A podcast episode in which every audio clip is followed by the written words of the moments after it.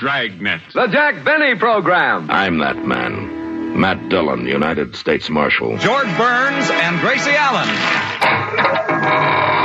Good evening, friends of the inner sanctum. We offer you Escape. Our Miss Brooks. Suspense. Richard Diamond, Private Detective. Fibber McGee and Molly. The Great Gildersleeve. Yeah. Radio Theater. In the air. Dedicated to man's imagination, the theater of the mind. You know what our call letters WGN stand for, don't you? WGN Radio Theater. The special three hour presentation with Carl Amari and Lisa Wolf. All righty, it is uh, almost nine minutes after 11 p.m. here on the WGN Radio Theater Program 385 in the series.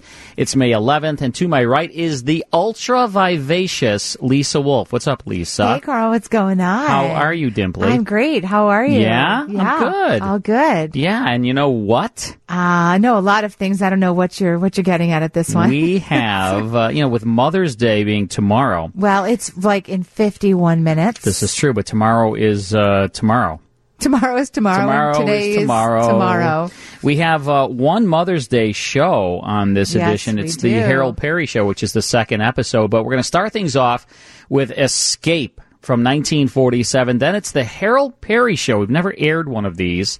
You're going to hear what uh, Hal Perry sounded like when he left the Gildersleeve show to appear in his own produced show called The Harold Perry Show. And then it's straight arrow, good Western, all coming your way uh, here on the WGN Radio Theater till 2 o'clock in the morning. Sound good? Yep. And we have a picture of Harold Perry on our Facebook page, so you can check that out with the fun facts. All right. Well, all of this begins right after these words. All right. You know what, Lisa? What, Carl? You're going to have to do all the talking on this edition of the WGN Radio Theater. You know why? I have no problem with that, Carl. But you know why? Uh, because. My mouth is going to be filled with chocolate cake. Oh, that's okay, too. Because um, one of our most amazing listeners sent over a chocolate cake that is to die for. It is that. It is just that. It is rich and delicious, and we're going to be eating that um, during the show. During That's, the show, people I'll... ask us, "What do we do during the yeah. radio shows?" We're going to be eating we chocolate eat cake. cake. I'm going to post a picture of that on Facebook because it's too beautiful not to post. So we'll we'll uh, post a picture it's, of our beautiful. You know where cake. it's going to be even more beautiful in, in my stomach. stomach. Yeah, and everybody. I don't know if that's actually going to be having, beautiful, but and everybody here is having a piece. Yeah. Roe had a piece. Shanta had a piece. Dan had a piece. Uh, we offered uh, everybody here a piece of cake. David, so so nice. Roger. Oh my gosh! Thank you, thank you, thank you for that cake. Uh, we have a text in line 312-981-7200. We love getting your texts. Please text us. We'll be here to two o'clock in the morning, and we do have a Mother's Day show tomorrow as well. Life of Riley good Mother's Day program. But right now it's Escape. We're going to go back to November 12th, 1947. This is The Young Man with the Cream Tarts, and it stars Paul Frees. Part one now of Escape.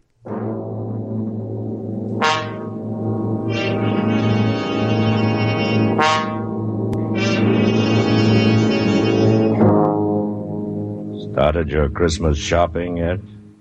Worried about where the money's coming from? Want to get away from it all? We offer you escape.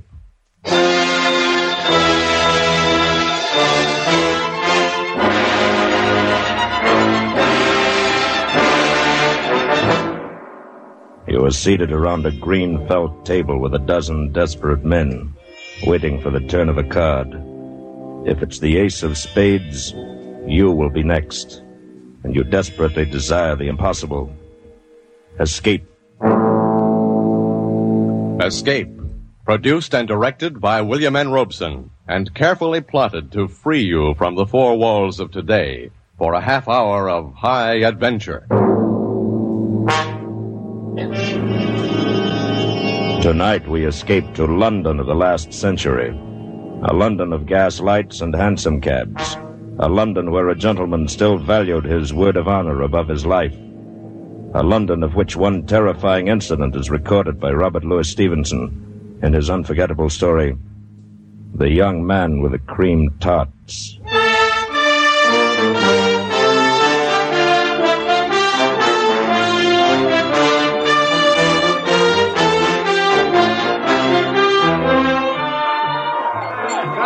Bored? Oh, Or rather, Oh, city seems to offer little amusement tonight. Well, bottoms up. Let's be on our way. Righto. Your health. And yours. Ladies and gentlemen, please have a free card. It's absolutely free. My compliments. Madam, will you honor me? Sir, will you honor me? Well, now, what's this? A young man with a tray of cream tarts. He's giving them away. Well, perhaps one of the turns on the bill. perhaps. Shall we go? Yes, let's. I pray you accept this confection, for if you do not, I am bound to eat it myself. You must be crazy. I was never more sane. You refuse? I do. Then There's nothing for it. My 27th tart since 5 o'clock. Mm. Now there are but two left. You, sir. Yes? Will you so far honor an entire stranger? It's really excellent pastry. I should know I've eaten enough of him. It is not the nature of a gift that is important, but the spirit in which it is offered. The spirit, sir, is one of mockery. Mockery? And whom do you mock? Myself.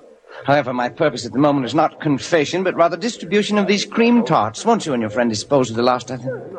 Yes. Yes, on one condition. If my friend and I eat your last two cakes, we shall expect you to join us at supper. Supper? It's a horrible thought. I've already eaten two dozen of these pastries. Very well, then we shall omit supper.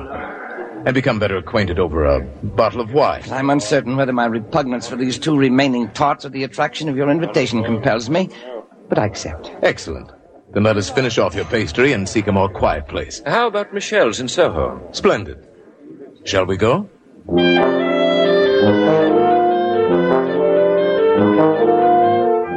An excellent restaurant, excellent wine, and two excellent friends. I drink to your health. And we drink to yours.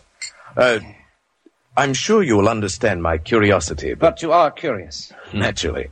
Although I suspect that your story is probably a silly one. Oh, indeed.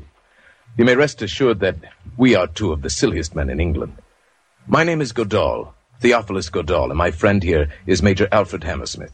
I like you, Mr. Godall. And you, Major Hammersmith, though I suspect those are not your right names. It is of no importance. Exactly, nor is my name, so I will not divulge it. Although I see no reason why I should deny you my story, it's brief and foolish. Pray tell us then. It's an oft told tale. A modest fortune which I squandered in the usual ways at cards, the horse races in Paris. Then two months ago I met a young lady exactly suited to my taste in mind and body. My heart melted. I was in love too late. Yesterday, my solicitor warned me that I had but a hundred pounds left in the world. Forty of these I used last night for a spatial purpose, and I have agreeably spent the day disposing of the remaining sixty pounds in as foolish a manner as I could devise. And the future? The future has been taken care of by the forty pounds. Is it not odd that we three should have met by the merest accident in so large a wilderness as London, and be so nearly in the same condition? Yes. Major Hammersmith, I was thinking the very same thing. What's this? Are you two also ruined? Is this bottle of excellent wine the last folly, like my cream tarts? Very nearly so. I'm perhaps a week behind you. I still have a few banknotes in my wallet, however. Here now, this bill will take care of the bottle of wine, and the others I throw into the fire. Oh, no. You shouldn't have burned all of them. You should have kept forty pounds. Forty pounds? Why? Why not fifty or seventy? For to my certain knowledge, there were more than a hundred in his wallet. It was only just forty pounds he needed. But without them, there is no admission. The rule is strict. What do you mean? I have not yet completely emptied my pocketbook. You are not fooling me. You are indeed ruined men like me. Oh, indeed. Could you muster eighty pounds between you? Well, let me look in my wallet. Yes, eighty and a little over. Then you are indeed most fortunate. Forty pounds each is the initiation fee of the Suicide Club. The Suicide Club? What the devil is that? The Suicide Club is death's private door. It's the ultimate convenience in our modern world. It exists for unfortunates like us. Those to whom the painful agony of corrosive poison is distasteful, or those whose courage fails them when the cold muzzle chills the forehead for those whose fear of drowning is greater than their compulsion to die.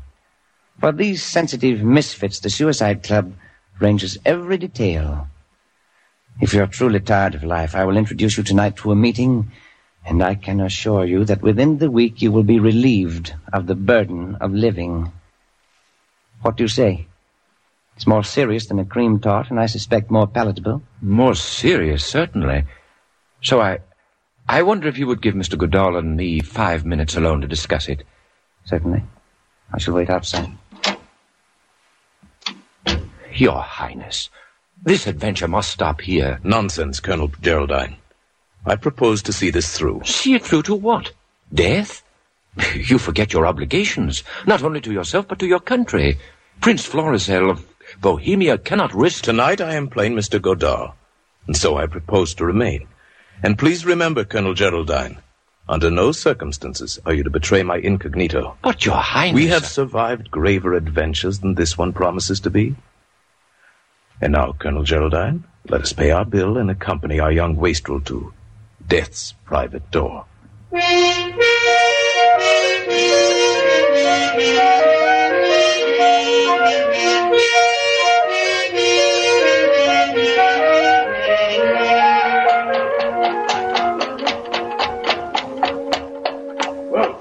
Here you are, Governor. Box court.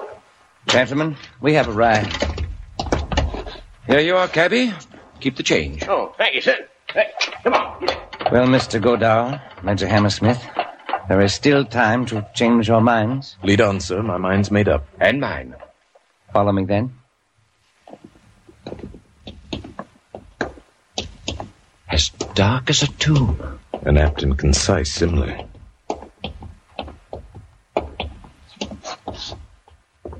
Here we are, gentlemen, at death's private door. Shall we enter? Pray, let's.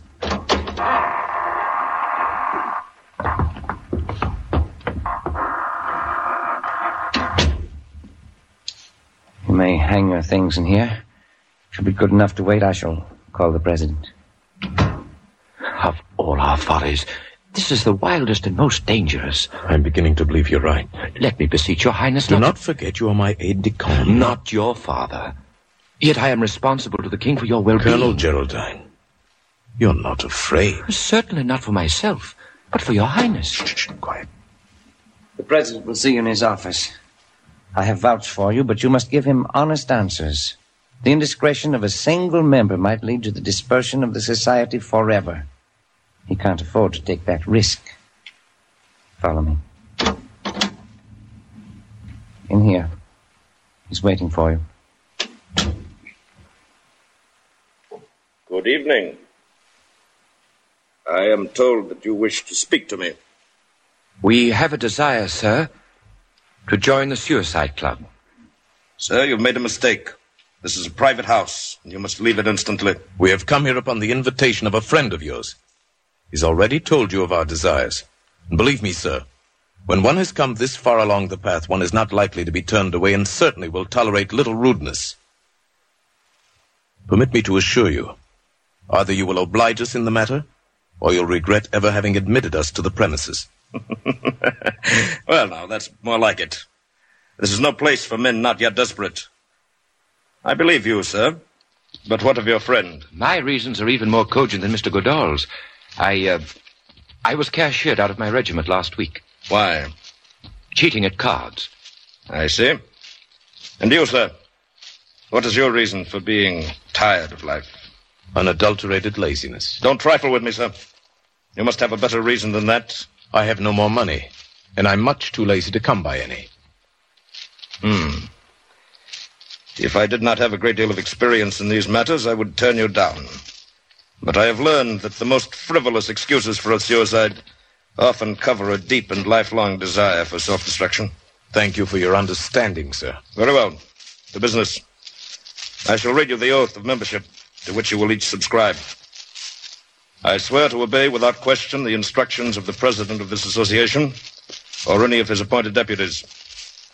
Realizing that desirable death could scarcely be a penalty for violating this oath, I am aware that any violation will be met at the discretion of the President by those means deemed suitable by him.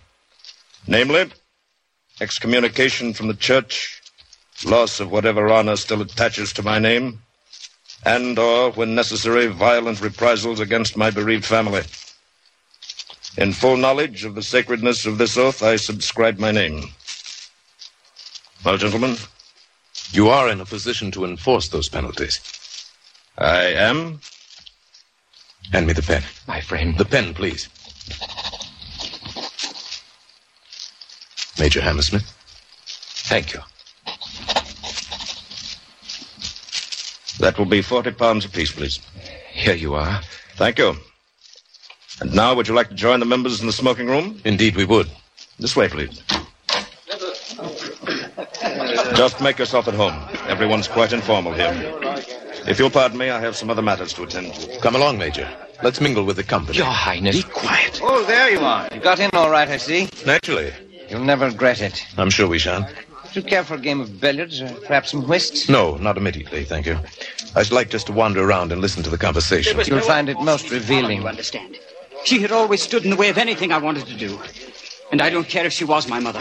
She crossed me one time too often. You may be sure that I would never so. have joined this wretched club if I had not read The Origin of the Species by Darwin. I could not bear to be descended from an ape. Certainly, too I ghastly to bear, you know. There are some men who cannot abide the restrictions of the monastery, and after the abbot discovered me, there was nothing I could do. It's I, incomprehensible I to me. What is? Why this talk, this boasting, this self-justification? If a man has made up his mind to kill himself, let him do it like a gentleman. Be done with the matter. As I told you, there are some of us more frightened of the act than of the result. There's only one man in this room who does not seem to be in a state of hysteria. Who is that, Mr. Godown? Why, the gentleman sitting on the divan. Oh, yes, yes, Mr. Malthus. Would you like to meet him? Yes, please. These others are too obvious. There's nothing very subtle about Mr. Malthus. He looks like death himself wearing thick eyeglasses. Let us discover for ourselves the reason for his relaxation. Mr. Malthus. Eh? I should like to present two new members, Mr. Goodall and uh, Major Hammersmith. How do you do, gentlemen? How do you do, Mr. It's a pleasure, sir. Uh, won't you sit down? Oh, yes, Newcomers. Newcomers. I envy you the novelty of your first visit. You will learn to relish it if you're spared. Why, my dear sir, this club, gentlemen, is the temple of intoxication. If my health would permit it, you may be sure I would be here more often. For this is my last dissipation. Believe me, sir, I have tried them all. All the vices. Yes.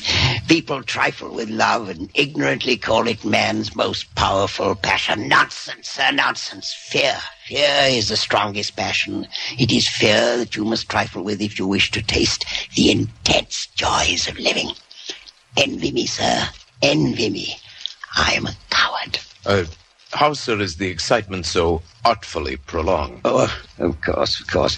I must tell you how the victim uh, for every evening is selected as well as the member who is to be death's uh, high priest for the occasion. Great heavens. You mean they kill each other? The guilt of suicide is removed in that way. Then I, or my friend, or you, any of us, might be selected this evening to murder another man? Exactly. But how'd they escape the attentions of the law? Ah, the ingenuity of our president knows no limits. The uh, departures always appear to be accidental. Why, it's monstrous. On the contrary, my dear Major, it is godlike. Oh, yeah, yes, of course. Uh, but, Mr. Malthus, I am still in the dark as to how the members are selected for the evening's work. Oh, of course, I, I forgot to explain. But I see that the others are filing into the card room now, and the play is about to begin. You shall see for yourself.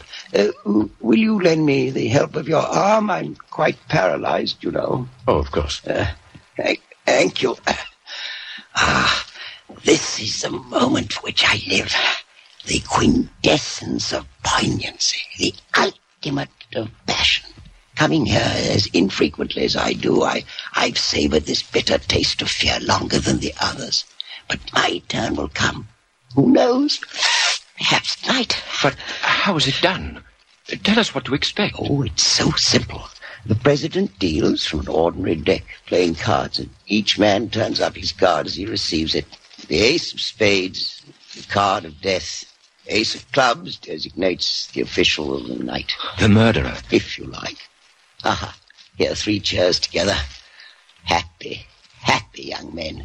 You have good eyes and can follow the cards. I only make out the faces. Is everyone here? My friend, we still have a fighting chance to escape. Quiet. Let us play the game. Attention, gentlemen. Three of clubs. All right, that's the first portion of The Young Man with the Cream Tart, starring Paul Frees on Escape. This is the classic story about the Suicide Club great performance by Paul Frees. His voice is just amazing. It sure is. Just ama- he played Boris Badenoff. That's on the, where uh, I knew yeah, I Boris recognized that voice Badenoff. from. Okay. It's a yeah. gorgeous voice. It's just amazing. Yeah, he did a ton of cartoon work, and he was in a lot of these radio shows. And uh, we'll get back to Escape in just a few minutes. Back to WGN Radio Theater with Earl Amari and Lisa Wolf. Thanks, David. It's uh, 1140 here on a Saturday night, just uh, 20 minutes before Mother's Day. Uh, we're listening to Escape with the young man with the cream tarts. You know, if you get the ace of spade, it means death, Lisa. Death. So don't get the ace of spade. Let's get back now to Escape. Jack of hearts. Ten of diamonds. King of clubs. Queen of Ah. Hearts. Three of spades. Nine of clubs. Six of spades. Oh, no! No! It's our young man of the cream tart. He's drawn the ace of clubs. I came here to be killed, not to kill. I, I want to Gentlemen. die, not murder. I want must to die. caution the members Yeah. against such unseemly outbursts. But I don't, I don't want Since the ace of spades has not yet turned up, I will continue the deal. Eight of hearts. Seven of clubs. King of diamonds. Jack of spades.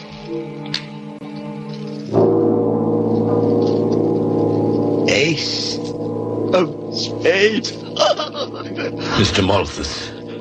That concludes the play for the night, gentlemen. Will the member who drew the ace of clubs come to my office for his instructions?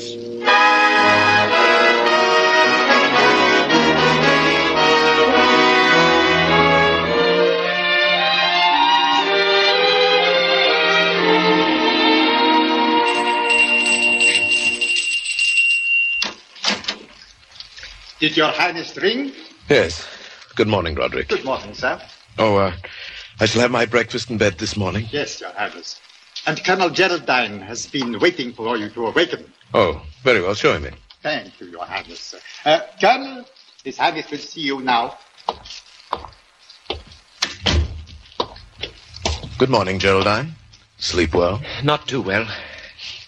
Did I dream it, or were we initiated into the suicide club last night? Seems like a nightmare. It was a nightmare, but you didn't dream it.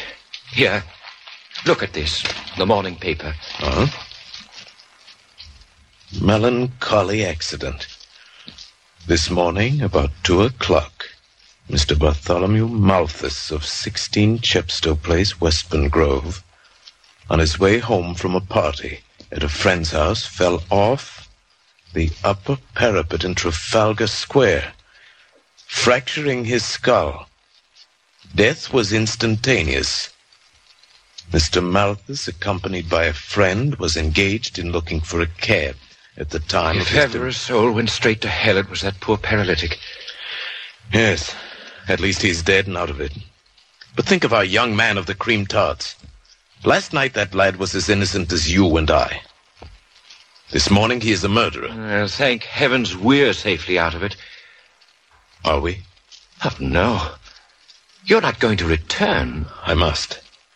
You are infected with a passion of fear just as poor Malthus was. Perhaps. Whatever it is. Tonight, once more, we take our places at the table of the Suicide Club.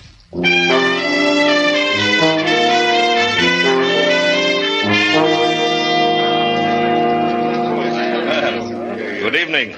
Good evening, Mr. Goodall. Back again to try your luck? Yes, indeed. And Major Hammersmith? Good evening. You, uh, you are to be congratulated, sir, on the matter of Mr. Malthus. Very neatly handled. Thank you. But I shall miss poor old Malty. He was a man I could talk to. Yes, your bereavement must weigh heavily upon you. Indeed it does, sir. But then it's all in the game. And now, you will pardon me, we will sit down to play directly. The fiend.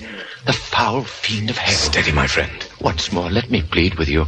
Leave this evil house before it's too late. You're very tiresome tonight. Oh, oh, here's our young friend of the cream tarts. Good evening, old chap. Oh, Mr. Goodall, Major Hammersmith. Oh, how I wish I'd never brought you to this infamous place. Oh, leave. Leave while your hands are still clean. But our oath. We could not go back upon our oath. But renounce it. Forget everything. Let them do their worst, but leave. Leave before it's too late. Wait, If if you could have heard the old man scream as I pushed him from the parapet, the crunch of his brittle bones as he thudded to the Yes, I, I perceive the dealing is about to begin. Shall we go in? Yeah. Mr. Mr. Goodall, if you have any kindness in your soul, wish the ace of spades for me tonight. There's nothing left for me but but to die. Attention, gentlemen. Three of hearts. Queen of Spades. Ace of Diamonds.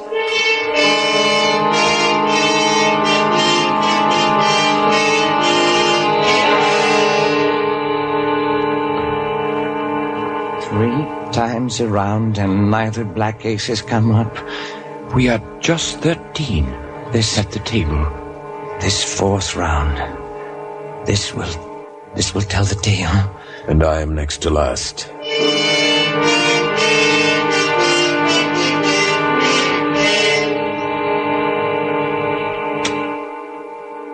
Ace of Clubs.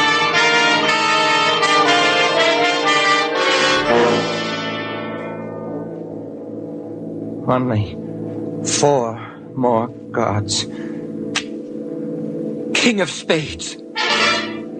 Oh, pray for me, Mr. Goodall. Pray for me.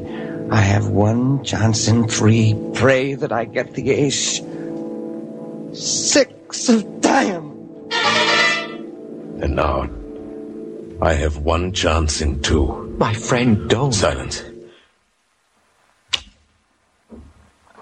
Ace of Spades. Very well. That concludes tonight's play, gentlemen. Oh, Mr. Goodall. I'd give a million if I had it for your luck. I would sell you this card for much less if I could. Well, well, Mr. Goodall, my congratulations. I am pleased to have met you, sir, and to have been in the position to do you this trifling service.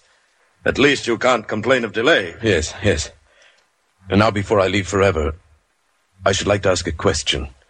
A purely hypothetical question, of course, since I am not a man to go back upon my word. But you wonder what would happen if you did. If upon the turning of the card you had changed your mind, and now wish to live? Precisely. Suppose my friend Major Hammersmith and I elected to ignore our oath.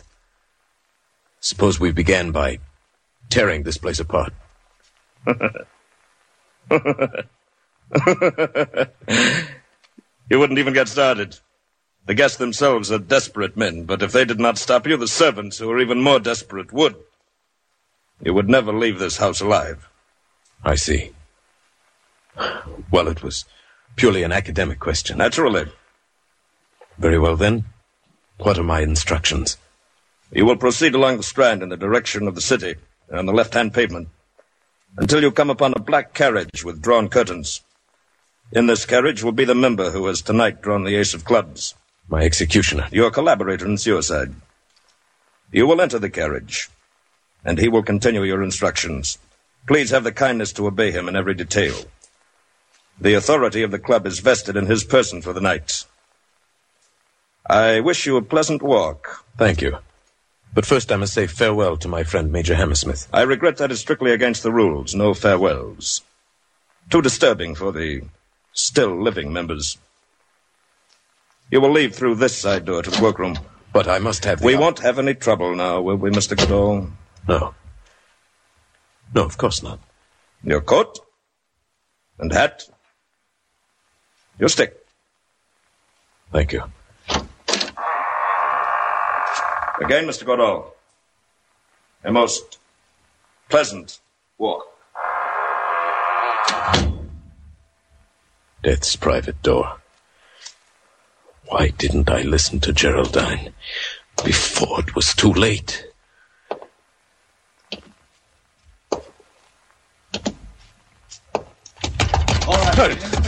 What is this? Advisors will be quiet if you know what's good for you. My instructions are to meet the coach in the Strand. You'll take this coach right now. Get in Go with with you. me. All right. Take this one away. Your Highness will pardon the violation of his person. Geraldine. Oh, my friend. It was quite necessary under the circumstances. As soon as you turned up the ace of spades, I slipped out of the house to prepare for your escape. But how did you manage it? When I realized I could not dissuade you from attending the club tonight, I retained the services of a certain capable and reliable private detective. But I- His secrecy has been bought and paid for. His men are now raiding the suicide club. The members will be removed to your townhouse, where it remains for you to pass judgment upon them. That I will gladly do, and with the utmost dispatch.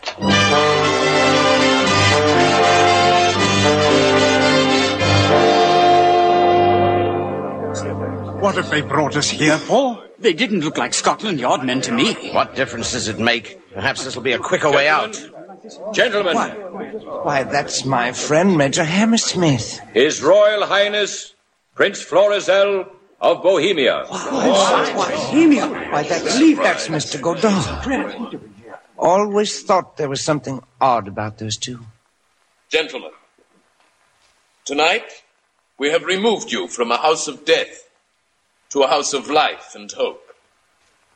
Those of you who have come to your present condition through lack of fortune will receive employment and remuneration from my treasury.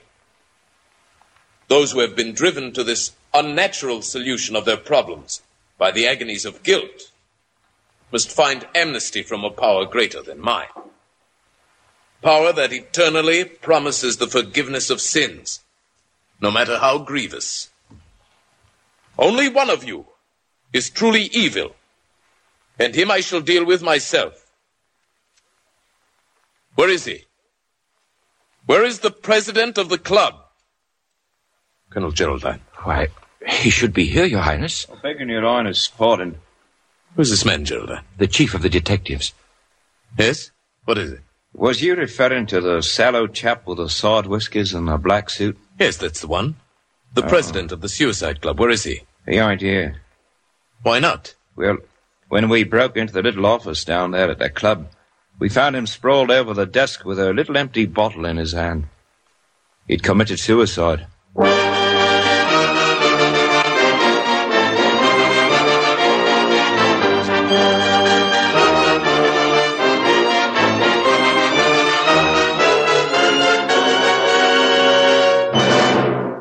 Escape is produced and directed by William N. Robeson, and tonight brought you The Young Man with the Cream Tarts by Robert Louis Stevenson, adapted for radio by Mr. Robeson, with Paul Fries as Prince Florizel, Bill Johnstone as Colonel Geraldine, and Martin Yarborough as the young man.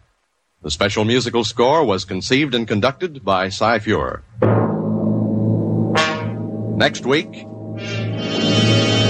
After you've put in a tough day at the office or leaning over a hot stove, when your four walls seem to be closing in on you, next week when you want to get away from it all, we offer you escape. This is CBS, the Columbia Broadcasting System.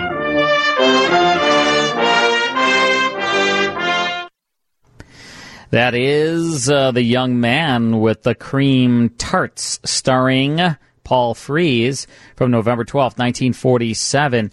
You know, uh, William Conrad was the announcer on this. In the beginning of the show, he said um, that the story was written by Robert Louis Stevenson. I heard that. And uh, and then later, this announcer said Robert Louis Stevenson. I believe it is Louis, I like think it Louis is. the Eighth and that type I of think thing. it is, although I've Yeah. heard it both ways. So Well, we just you heard it both ways Exactly. on so the we've show. all heard it both ways. I'm pretty sure it's Robert Louis, but uh, our listeners will know the answer because our listeners are the smartest listeners in all of radio. So you can text us 312 981 7200. But first, uh, we have to play some spots, but we have much more classic radio coming your way. In fact, in our next hour, it's the Harold Perry Show, then Straight Arrow. on this pre Mother's Day edition of the WGN Radio Theater. Stick around. All right, uh, in our next hour, Harold Perry, and then uh, and his show, the Harold Perry Show. Uh, it was also called. It had two names. It was called the Harold Perry Show. It was also called Honest Harold. And that was a show that he left Gildersleeve to star in that program. And then we have Straight Arrow after that. And we're also going to do a real or ridiculous at the top of the next hour, and we're going Yes. to give away a Lou Malnati's gift certificate. So Yes, stay we tuned are. for that as well. And don't forget, folks, you can join the Classic Radio Club for only a dollar the first month. Get 10 of the greatest classic radio shows of all time. And you know, I was thinking about this, Lisa. I not only write liner notes for these shows, but many if not all of the shows that we um, we put in the Classic Radio Club, they're not going to be available for air or in any other way that we uh, put them out. They're only they're kind of exclusive for the club. So when you join the club, you get like the best of the best. These shows that are like real gems that I'm finding from the 100,000 shows we have in the collection. So folks, if you're a classic radio lover, you should uh, look into the Classic Radio Club. You can go to our website classicradioclub.com and Lisa gets them digitally sent to her now. I do. I'm kind of excited. I had I made the change Yeah. from the CD to the So, digital uh, download, and I'm very happy. she with went to that. therapy I and had and I've changed she's myself. decided to change her I'm- whole outlook on life. I'm being She went reborn. from CDs to the digital version. yeah, it's the new me. Yeah, wow. i I'm like feeling this. really good about I the like new the me. digital too, but Mike likes the CD. So Yep. people, you know, whatever you like. If you like CDs, they're available 10 shows on 5 CDs in a collector case each month sent to your door with the liner notes or you can have them digitally sent to your email. Uh, 10 shows and they are always in tremendous superior sound quality because they're from the master recordings and you will also get all the liner notes so all of the information you could join for the first month only a dollar get 10 shows at uh, classicradioclub.com the website has all of the information all right we have the harold perry show coming up after the news then straight arrow and uh, happy mother's day lisa it's exactly uh, one minute after You're the- mother's day Yeah, you're the first into, person into Mother's to Day, have I should uh, say. wished me happy Mother's Day. Other than our listeners, I had a lot of texts, so I do appreciate that as well. Did Dan get you something for Mother's Day or your kids or anything like that? well, of course, but I haven't received that you quite didn't get yet. It. Oh, you didn't get it yet. You'll get it tomorrow, Yeah. or, t- or today, later today. Later today. All right. Well, I, I uh, do like presents. yes, I know. like a child. Back to WGN Radio Theater with Earl Amari and Lisa Wolf.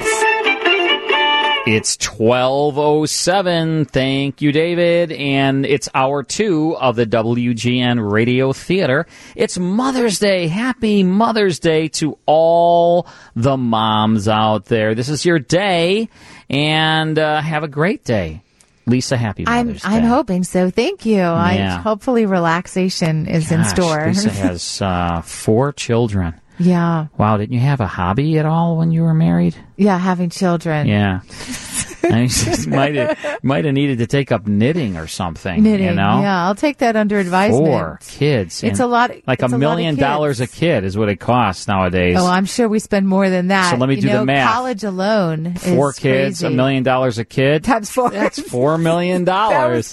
good. You pulled out your abacus for that Hey, one. you know what? I had some good math teachers. I I know. At East Leiden High School. Didn't you have a crush on one of your math I teachers? did. I did. I recall. I had a crush on her. Yeah, I recall. She's out there. She listens. I so, bet. Yeah. I'm sure she's listening right now. Yeah. she was a very nice teacher. I liked her Good. a lot. Good. Yeah, she was very pretty. I bet. Um, well, in this hour, we're going to play our game. Is We it are. real or is it ridiculous? yes, our celebrity is Shirley Temple. Yeah. Do you know her? Shirley Temple Black. And I'm not talking about the beverage. Yeah, I'm I talking have. about uh, the celebrity. When I have a Shirley Temple, I always have a little liquor in there that you're Oh. not supposed to. Is there such a thing And as I'm a Shirley Temple scofflaw. with liquor? I'm a scofflaw. Is that a thing? No. I didn't think Shirley so. Temple is no Right. liqueur Exactly. at all. Nice and clean. But I don't like to play by the rules. Oh yeah, you're a big, You uh, know. big deviant, huh? A rebel over here. I'm a I'm a scofflaw. I'm a uh, Okay. ne'er do well. I'm going to keep that in mind. I'm going to talk to your mom about that. All right. All right, and we're going to be giving away a Lou Malnati's gift certificate for twenty five Wow, dollars. that'll be good. It will I be ordered good. a Lou. We had a Lou Malnati's today. My son and I. Well, had Lou Malnati's. I have to tell you that my daughter and I have a thing. We wa- every Monday we watch The Bachelorette. It's starting again this Monday, and we order Lou Malnati's pizza. It's a tradition. Yeah. So unfortunately, I here's can't. here's the here's the great thing. We've been on this radio station four years. Yes. We've ordered hundreds, Hundreds, of Lou between the Malnati's two of pizza. us. Not one. We've never had one Never. free gift card. Nope, We nothing. get these gift cards and we give them all I know. out to our Isn't that a listeners. shame? We have never taken, I swear, not even It's true. one for ourselves. No, I know, but if- because they're for the listeners. Right, but if we could, we would. It's just that we don't have them. No, it's a rule, and I like to break And you rules. don't like to but follow the rules. I am not going to get in trouble, and I'm not taking a gift Oh, card. you wouldn't get in trouble now, I'm would not- you? I play by the. ru- I don't Wait, get in any you're trouble. confusing He loves getting me. in You're- trouble. No, not when You're- it comes to this You station. know what? You're going to get in trouble right You know now what? because we're going I'll to be tell you running late if something. you don't stop This talking. was my dream to be on this talking, radio it'll be a station. newscast. I know. Roger, my whole this was my dream to be on this radio I station. know, I'm not mine messing too. it up by taking a Lou Malnati's gift certificate. I'll tell you All that. right, are you done? Right now. All right, let's telling do. you. Hey, I'm going to do my bad guy talking. voice. You ready? Hey, I'm not doing that. I'm not going to take one of those twenty-five dollar gift certificates. You're going to get in trouble because we're going to run over. All right. So I'm going to I'm going to help you out. We're going to take the fifth caller. Fifth. Call right now. I said fifth. I'm taking the fifth. They're taking the fifth. 312-981-7200. Call right now. Take the fifth. Come on, baby. Let's get ridiculous. All right. We're going to play a little real or ridiculous with Ed. We've got him on the phone. Hey, Ed, how are you? Hi there, you two. Hi, how are Hi, you? Ed. I'm doing great. Good. Glad to have you on the phone with us. Uh, we're going to do a little Shirley Temple. And here we go. Carl's an excellent lifeline. Number Hmm. You know what one. a uh, Shirley Temple with some alcohol in it is, right? It's A called a dirty, Dirty Shirley. Yeah. Somebody let me know that from Oh, the I- text in yeah, I line. knew that. Oh, I didn't know that. See, Yeah. that's what I know about alcohol. All right. A lot of nothing. Number Give me one. that dirty Shirley. Have you ever tried that? no, I don't drink. I don't drink alcohol. Okay. Yeah. All right. Number one. In 1967, she ran for the House of Representatives as a Republican candidate. Real or ridiculous? We'll go with real. Well, here's the thing. I know she ran for office, but Lisa's so sneaky. I'm guessing she switched Republican with Democrat. See, that's what I think. But uh, I'll just I'll I'll go with uh, Ed because he sounds very intelligent. Well, that's a good idea. Ed knows what he's talking about. I switched nothing. That is absolutely true. That was she in California. Is very sneaky. Not so sneaky. She right, needs Ed? a drink named after her called Sneaky Lisa. Yeah, I'll take that one. That one I'll taste. Number two. Her face appears three times on the cover of the Beatles album Yellow Submarine. Real or ridiculous? Hello, submarine. uh, I'm going to go with ridiculous. Mm, I'm going to disagree. I think she is on. I think she is on the cover. All right. Ed knows what he's talking about. It's ridiculous, but I will tell you that it's on the cover of the Sergeant Pepper's Lonely Hearts Club Band see, album. you see what I'm See saying what about her. I'm saying. See what I'm saying See about what her. He's got to deal with. Ed. See what I'm talking about, I'm Ed? telling you. All Man, right, well, I didn't hear the sound effect. There you Ed got go. it right. I got it wrong.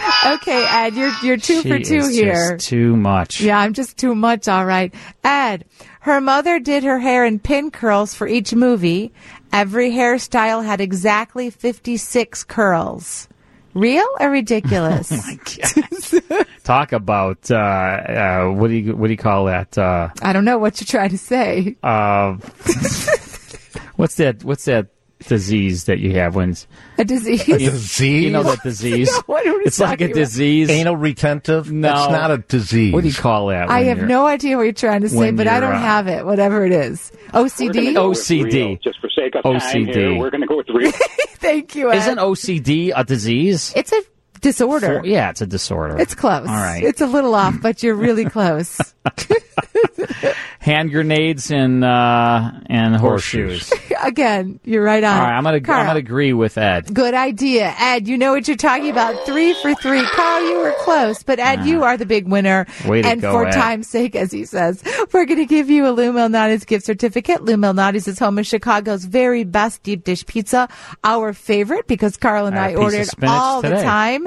That sounds great. Find either one of the 40 plus Chicagoland locations or order online at lumelnotties.com. Thank you so much for playing. You did a great job and you got a great pizza. Way to go, Ed. Love you guys. Thanks, Take buddy. care. All right. Are you ready for the Harold Perry show? I sure am. Well, I'm excited to hear little it. Uh, little background info.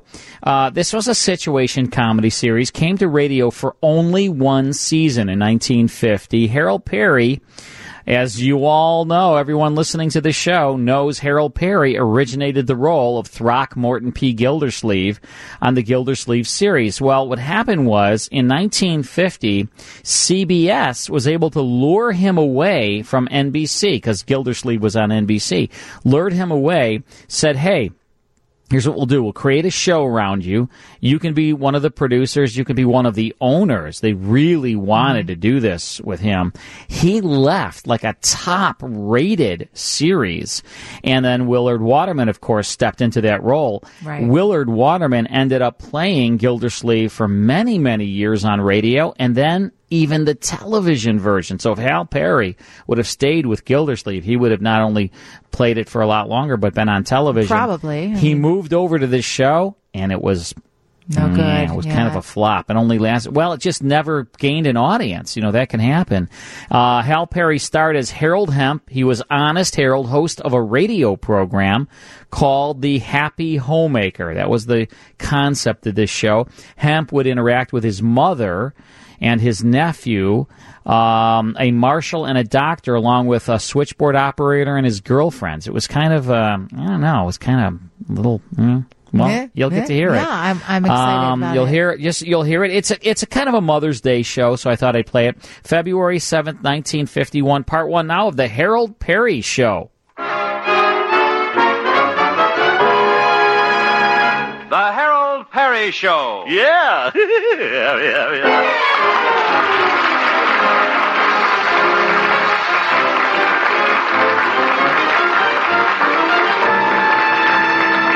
And now, Harold Perry as Honest Harold, the homemaker.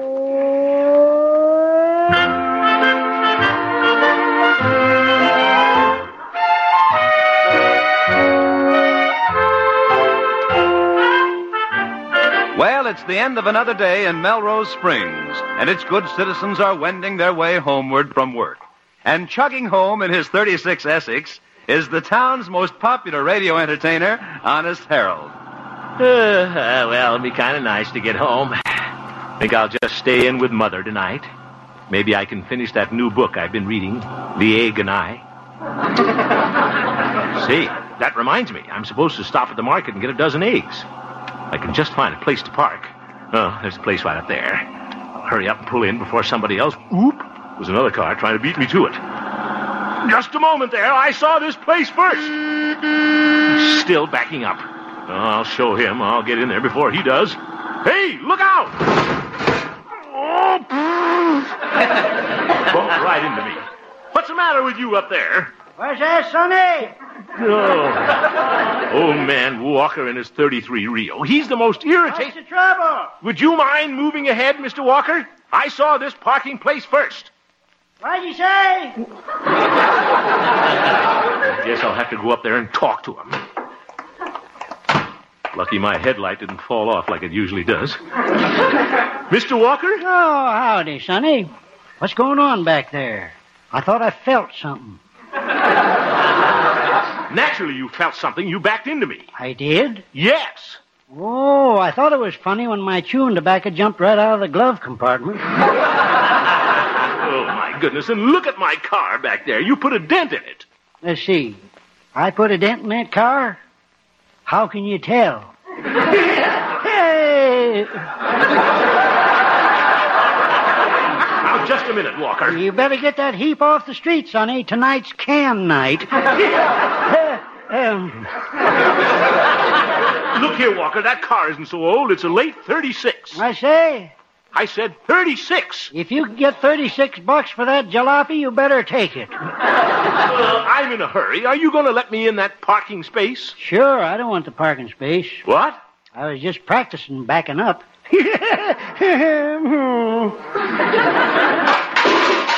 Oop, you scared my headlight off. I say? Nothing. Goodbye.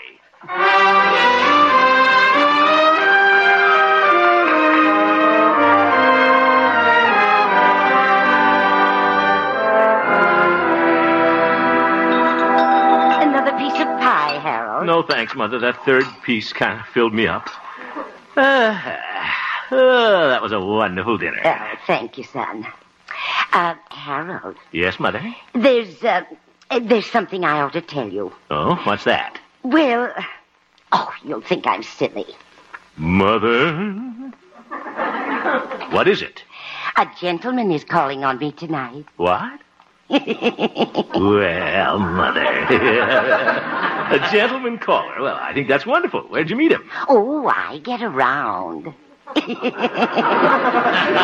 goodness. And who is this gay Lothario? Oh, he's my leading man. What? Yes, we're going to be in a play together. Our old folks group is giving it, you know, the sunny side of 70 Club. Oh, yeah. Well, that's kind of cute. What's the play called, Mother? Oh, uh, the name of it is um, Penelope from Pawtucket. Oop. and I play Penelope. I'm in love with the captain of a whaling boat, Roby Dick. Mm. Ruby Dick. Ah, look out yonder, out the window. Hmm? Is that a ship out there? Looks like the can box to me. Roby Dick, you've come back. You've come back. Ha ha ha ha ha. oh, brother. I was only acting, Harold. Yeah, I'm glad you told me, Mother. And then uh, the captain and I have a very romantic scene. Uh-huh. we hold hands and watch the sunset together. Mother, you sound like you're taking that part kind of seriously.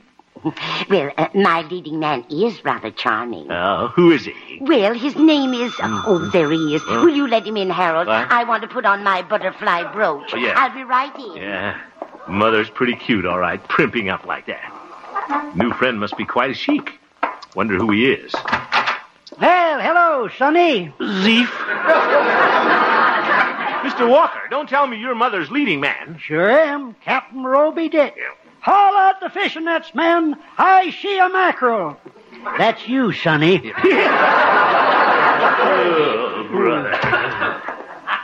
Well, nice place you got here. Glad you like it.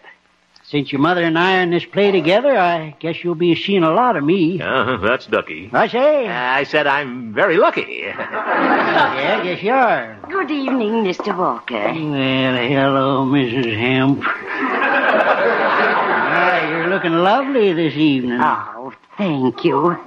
Oh, uh, Harold, have you met Mr. Walker? Uh-huh. Oh, yes, Mother, we bumped into each other downtown. Yes, very good. Yeah, thank you very much. Oh, Penelope. Yes, Captain Roby Dick. I brought you a little something. Hmm, Bag of peanut brittle. My, that was sweet of you. No, it wasn't much. It certainly wasn't. Uh, sit down, Mr. Walker. well, thank you, ma'am.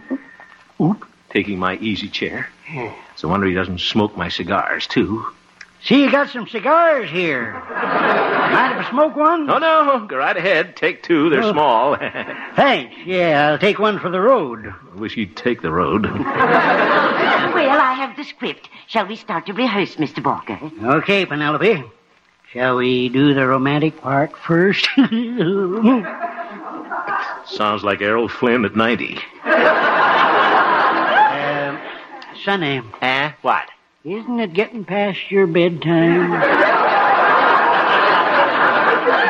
No, no, I usually stay up till 9 o'clock. Well, okay. Stick around. You'll see some real acting. Chautauqua style. You know? There's a storm a brewing tonight. Batten down the hatches, man. Think they'll hear me in the last row? I think they'll hear you in Charlieville. Oh, heavens to fish hooks!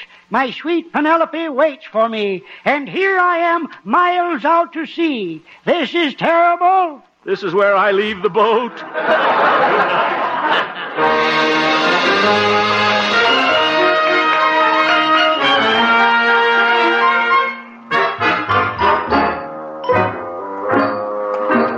Roby Dick. Of All people, Mother had to be in a play with him. Be awful if she got to like that laughing hyena. Well, that's ridiculous, of course. Long as I'm on the loose tonight, though, might as well drop in on the dancing academy and see Theodora. Eh, hope my little dancing teacher is in.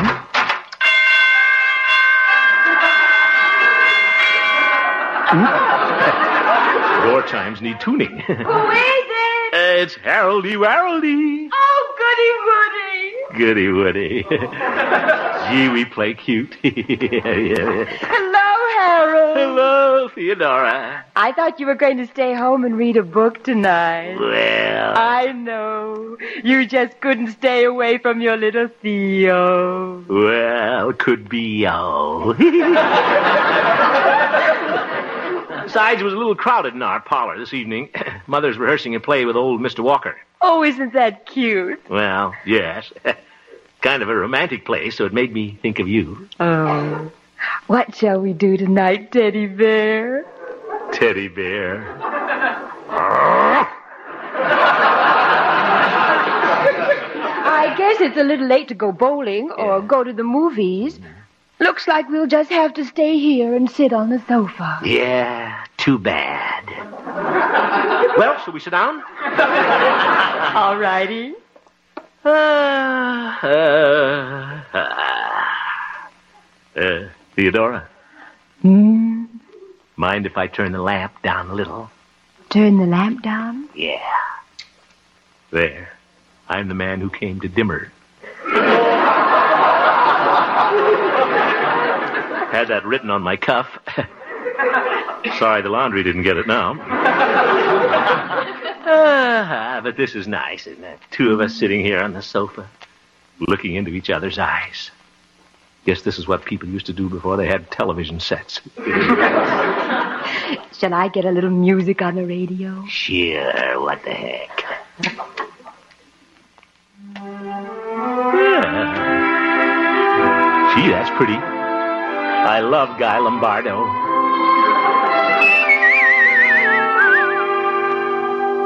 In dreams I kiss your hand, madame.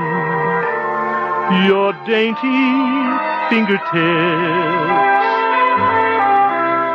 And while in slumberland, madame, I'm begging for your lips.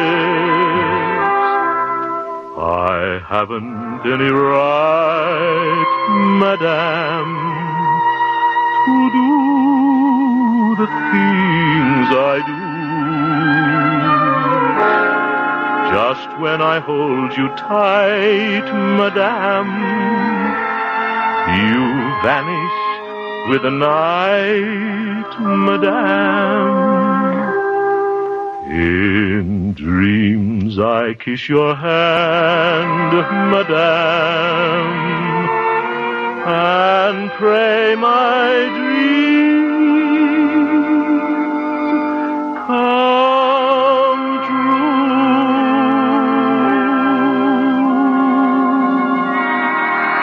That was beautiful, Harold. Ah, shucks, it wasn't anything.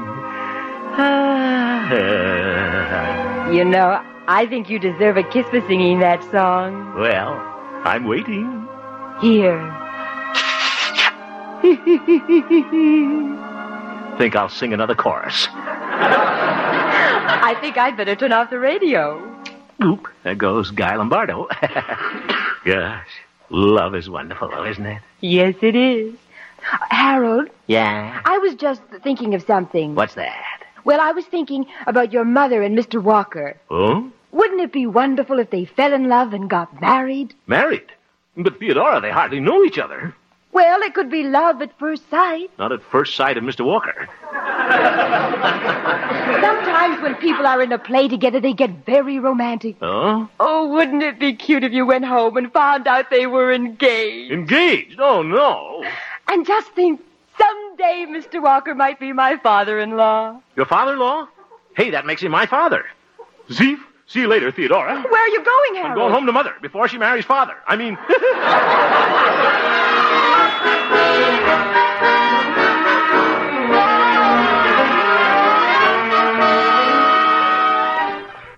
So on a rating of one to ten, Lisa, I'd give this like a three.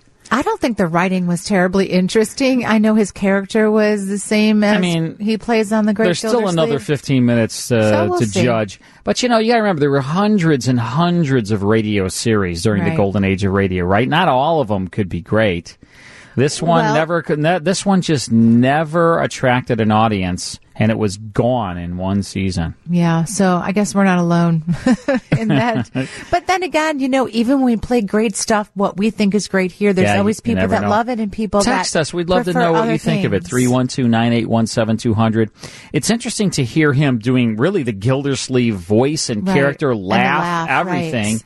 on a But in a- completely in a different, different- on a different- series. yeah, exactly. All right, let's take a quick break. Then it's more on the WGN Radio Theater. Dave's interviewing Christian Stolte. Christian Stolte was in nearly every one of our Twilight Zone radio dramas. remember. Kristen Stolte, one of the best actors to ever come out of Chicago, just a tremendous actor. I interviewed lives him here. once as well um, Yeah. for a, a theater sh- for a show he did here in the Great city. guy, tremendous personality, terrific actor, and uh, Christian was in uh, my all my Bible projects and pretty much in almost every Yeah. episode of the Twilight Zone radio dramas. Once he, uh, Claire Simon, I, I was introduced to Christian Stolte through Claire Simon. She um, she said you gotta you gotta meet this guy. He's a great actor, and man, when he auditioned, I was like, okay, are you ready? You're gonna be booked for like the next seven years as I'm doing these shows. He was amazing on all of them. Roger, what's the weather like in Shawburg? I said Schaumburg. Yeah. Schaumburg. Yeah, but so is the weather pretty similar to Schaumburg and Shawburg? Don't you have a theme song to play? We do. We do. Thank we you. could cut that right off because Yeah, I Schauberg was saw what way you more did. important. No, I said Schaumburg. Thank you. Back to WGN Radio Theater In with Earl Schaumburg. Amari and Lisa Wolf. I'm tickling the ivies here. Can you hear me, Roger? Yeah, I, they slapped you back too. All right. Well, uh, what do you think of this Harold Perry show? Are you Yeah, listening to this at it's all? or no? wonderful. You like it? Yeah. All right. I'm not so crazy about it. well, I mean, it, it's it, it's the Oh, same he's hedging character. now. It's the same character. well, as the Great Gildersleeve, he's still doing the same bits. Yeah. So it it kind of has that same feel. Mm-hmm. But uh, you know, I did not know that he had gone on to this series. Uh, Mm-hmm. That's why you need to listen to this show. You'll I know. learn all And- about classic and radio. I'll learn more about it if you get right back in. You know what? I'll learn you. I'll learn you something. You'll learn me some. I'll you learn got you. nothing else to do, do you, Roger? Yeah, I'll other learn than you something. listening? I got a plane to catch. I bet you do. Actually, Lisa, I'll be Lisa- on there with you.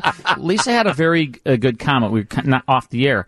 Um, she said to me, "But it's good that we play." You know everything. I mean, well, right. Mm-hmm. The great stuff, the not so great stuff, Mhm. because that lets our listeners get a better perspective of what the golden age of radio was. It wasn't Exactly. always phenomenal. There were there were things that were kind of clunkers. Once But in a it while. also teaches you a little bit about what you like and what you don't, and what shows you Sure. appreciate, and you learn a little bit along the way. Just and like that's television, fine. there's some shows that only last a year, two years, and then there are shows that last, you know, 15, 20 years, and, Right. and they're more talked about. Yeah. But the golden age of radio, i- i- it has been lost to time, with the exception of your show. And so people who remember that time want to re-experience the entire thing, not just one or two shows, as you say, not, Yep. that, not the more popular ones. You- Yeah. You understand what I'm It's saying? absolutely right. I don't understand what you're saying. You know, you know, it's, it's interesting, and then- then we'll get back into the show. I just want to make a- one comment. I- I- Growing up and listening to these show, you know, because I was collecting them. Obviously, I started listening to these in 1975, so they were already way gone yeah. off the air. Yeah. Is collecting these shows over the years. I would I was listen to some of these programs like I'm going to give you the title of one. Okay. Mm-hmm. Vic and Sade. All right. Yeah. Now Vic Mhm. and Sade. When I first started listening to Vic and Sade, I thought it was the stupidest thing I'd ever heard in my life. I was like, I don't even know if I want to collect this show. Right. Well, you. I now listen to Mm-hmm. Vic and Sade. Think it's one of the most brilliant shows ever written, and it's just I guess when and you know time in your life when you're hearing these shows. I was much younger then. Now I can appreciate the writing.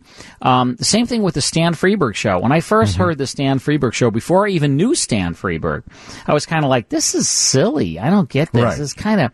Then as I got older, I appreciate it. In fact, I liked it so much that when Art Fleming, who was the host of my show at the time, um, he unfortunately passed away, and I was like, "Well, I have to hire another name." And Stan was, you know, Stan was available, and I, I was like, "Oh my gosh, I'm going to get to now work with this genius, Stan Freeberg." and for years he was the host of my show, my syndicated show. Mm-hmm. Um, and and so you just, I guess it's when you listen to them, right? Uh, what age and, and you also are, the time in history. In other words, Vic and Sade, when it first came out, everyone who listened to that could relate to it because that was the time that it it aired and they grew up. You at first, you weren't growing up in that time when you were younger. Yeah. And and like you said, it wasn't until you got older and could understand Yeah. the Put it in situation. perspec- perspective, yeah. Exactly. Exactly. Yeah, I mean, And because Vic and Say really is one of the most brilliant shows of all time. It is so laid back. So it's, great. It's it's very Incredibly natural. great. Yeah, Very it's natural. incredible. Yeah. Mm-hmm. All right, well, thanks, Roger. All right, so let's get back now to the Harold Perry show. Well, better hurry home. Wonder if Theodora could be right. Mother did blush a little when he handed her the peanut brittle. Gosh, suppose Mother did marry Mr. Walker? I'd have to call him Daddy. No, sir. I'd run away from home first. I'd get a job stacking soap chips at the laundromat. I wouldn't have him. Hello, Harold. Oh, hello, Doc. Howdy, boy. Well, Pete, what are you two doing around here? Oh, we just dropped by your house, Harold. Yeah, but you wasn't there. No kidding. We we saw a friend of yours in the parlor, Harold. Yeah, Mr. Walker. He's an awful sweet fella. He gave us both the cigar. Oh, that was real nice of him. Oh, And Harold, Harold, you should have seen him and your mother. They looked so cute, sitting there on the sofa. Yeah. they were rehearsing a scene from the play. I guess it was kind of romantic. They was holding hands. Oop. You know, it, it kind of reminded me of that Shakespeare play where Romeo took Juliet into a restaurant. What? Yeah. You know, Romeo'd what Juliet? Hmm. That's a doozy. Yeah, it certainly is. you know, Harold, you know, it, it looks to me like your mother and Mr. Walker kind of stuck on each other. What? Yes, I do declare one of these days you're liable to hear a radio news flash about that romance. Now, Pete. Scoop. My first exclusive. What mother of what young crooner will soon middle islet with what man about town? Fellas, cut it out now. You're exaggerating this thing. You're not going to. They're not going to get married. Well, I think it'd be real nice, Harold. A growing boy like you needs a father. I do not. Yes, you do. He, he'd tuck you in bed at night and tell you the story of the three bears. Fellas. He might even sing you to sleep. Climb upon my knee, sonny boy. Though you're only three, sonny boy. This is what killed vaudeville.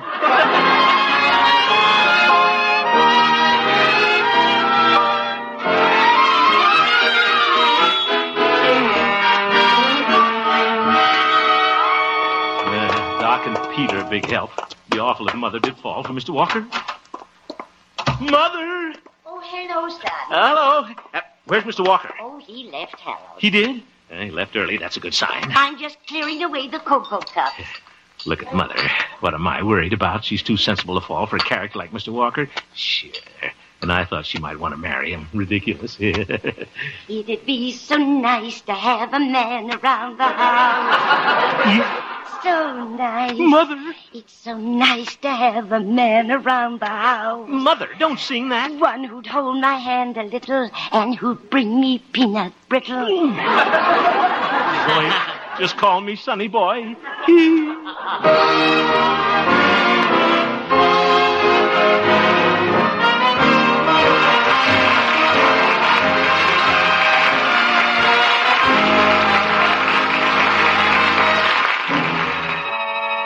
Well, Honest Harold is spending a sleepless night. Every time he closes his eyes, he sees his mother married to the irritating Mr. Walker. And this is a nightmare to Harold. It's two o'clock in the morning now, and we find Harold flopping around on his bed like a tortured dolphin.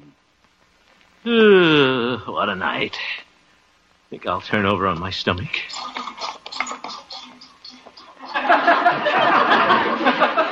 Darn it, now my feet are cold. My booty slipped off again. Just got to get to sleep and forget all about Mr. Walker. Just close my eyes and count sheep. One little sheep, two little sheep, three little oop. That one looked like Mr. Walker. Ye gods, how long is this going on? Yeah, I am getting a little drowsy. Think I'm going to make it this time. Good night, Harold. Sleep tight.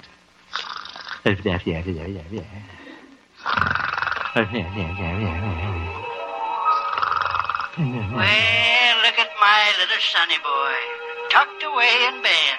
Zeef, what you for? Want Daddy to tell you a bedtime story, sonny? Eggle buggle. Once upon a time, there were three bears. Go away, Walker. Go away. Anyway, I know that story.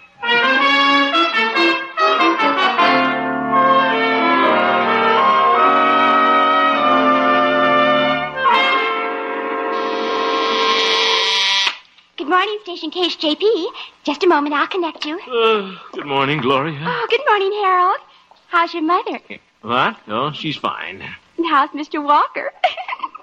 Now, see here, Gloria. When's the wedding? What? Oh, you're going to make an awfully cute flower girl. Gloria, just because they got a little crush on each other doesn't mean that they're going to get married. After all, mother's past the impulsive age. Well, Oh, people are never too old to fall in love, Harold. Huh? I know a couple. Well, they're both 85, and they fell in love at first sight. They did? Yes, 15 minutes after they met, they became engaged. Engaged? You mean he gave her a ring? No, he gave her his Townsend button. Did- Good. But they didn't stay engaged very long. Oh, they didn't? No, two days later, they eloped. Oop. You say they were 85? Yes. Gosh, I'd better watch Mother Gloria. She's only 63. No telling what a kid like that'll do.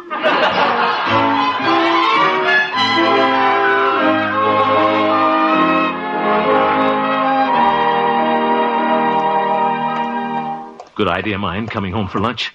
I kind of keep an eye on Mother and see what she's up to. A fine thing, playing detective with my own mother. Mother, I'm home. Oh, hello, Harold. You didn't tell me you were coming home for lunch. Well, I just thought I'd sneak, uh, I mean, come home and surprise you. oh, that's nice. Um, how are things, Mother? Read any good books lately?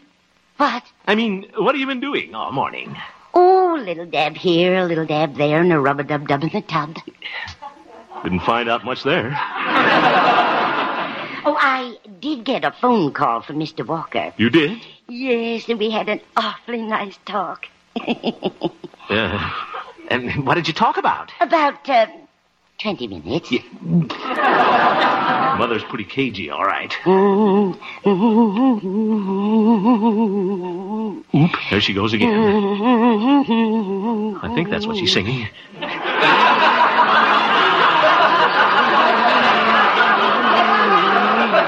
Mother, Yes. if there's anything you want to tell me, Mother, don't be afraid. I'll understand. Well, I do have something to confess, Harold. you do? Uh, here it comes. Yes, when I was sweeping under your bed this morning, I broke a wing off your model airplane. Oh, oh, that's all right, Mother. Just an old P-36. and I thought they were going to elope. Well, Mother, how about lunch? All right, son, I'll fix it right away. And then I have a busy afternoon ahead of me. Oh, is that so? Yes, I have to pack my suitcase. Huh? I told Mr. Walker I'd be all ready when he comes by for me. Eve? And, uh, oh, Harold, Huh? is that old ladder still out in the garage? what? We want to use it tonight. Zoof. Well, I'll get your lunch now. Never mind, Mother. I think I'll just take a hot bath instead.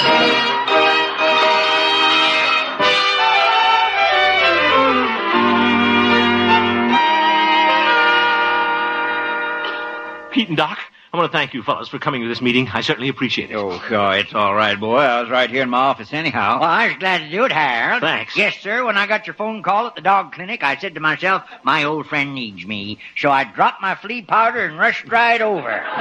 Yeah, that's certainly very nice of you, yes, Doc. sir. When a man's drowning and going down for the third time, who's there with a life preserver? Old Docky Ants. Yeah, all right, Doc. Now, the reason I called you fellas together is, well, it looks like my mother and Mr. Walker are going to elope tonight. Well, congratulations, Harold. And my felicitations to you, boy. Fellas, you don't understand. I want your help. Okay, boy. I'll hold the ladder. Stop the clowning. This is serious. Yeah, uh, only kidding, Harold. Fellas, I wouldn't mind my mother getting married, but Charlie Walker. Imagine hearing that laugh around the house all the time.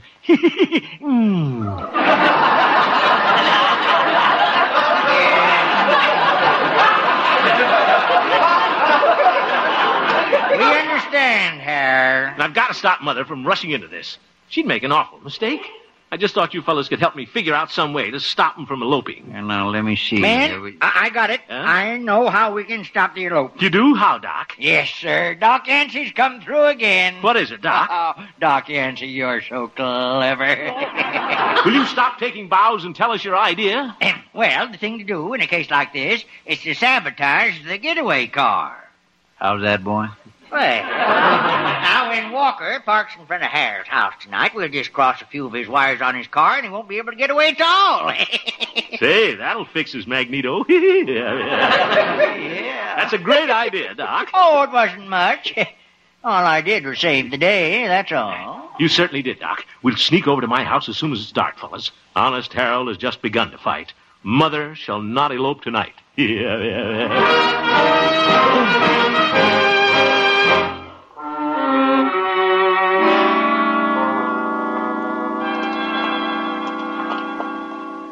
Okay, now there's my house, fellas. It's nice and dark, too. Nobody can see us. In fact, I can't even see you. Fellas, are you still with me? I'm right here, Harold. Where's Pete? Pete? Boo! Will you, Pete? Walker will hear us out here. Is his car here, Harold? Yeah, there it is. Parked in my driveway, just like he owned the place already. And there's the ladder against the house, like I told Uh-huh. you, at Mother's Mhm. window. Well, we better get to work on the car before they come down. Okay, Doc. Shucks, fellas. I'm starting to feel kind of sentimental about this elopement. I think I'll just tie my shoes on the bumper and leave. Go on, Doc. I'll pull up the hood, Doc, and be quiet. All right. Yes, sir. It's a good thing I thought of this idea. Whenever you're in trouble, Harold, you just come Yeah, to me. pull up the hood. Oh. Gosh, can't even see the motor. Pretty old car. Maybe he hasn't got one.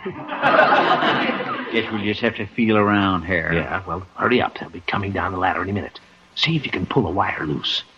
Okay. Yeah. Falling on something. Feels like fan belt. Pete, you're pulling my tie. Beg your pardon, boy. Say, Huh? I got hold of a wire. I'll loosen it up a little. Well, it came out altogether. You won't even run now. yeah, we better make sure. Let me see what I can do. Yeah, oh, oh, here's something. Ooh, what- well, what do you know? I just got me a carburetor. it sure is. well, what the heck? I might as well get in on this, too. Feel around in here. I got something. Look what I got, fellas. The fuel pump. Cheap material. hey, you sure hit the jackpot, boy. Here, hold it, Doc. I'll see what else I can find. Haven't had so much fun since Halloween. Why, Harold, is that you out there? Oh, hello, Mother. How's you doing, Sonny? I'm stopping you from eloping with my mother, Mr. Walker. Eloping? Why, Harold, whatever gave you that idea? Huh? We're not eloping. We're just going to a rehearsal of our play. You're not eloping? But what about the suitcase, Mother? And the ladder? Oh, we're just using them for props. Props? That's theatrical language, Sonny. But. Well, we better get started, Penelope. Harold, you better tell him about the car, boy. Mr. Walker, I'm afraid you won't be able to go in this car of yours tonight. That ain't my car, Sonny. It's your car. Mine's out there in the street. I had to back yours out of the garage to get the ladder. If you boys will excuse us, Mr. Walker and I'd better get started. You're very well, Penelope. Well, see you later, Sonny.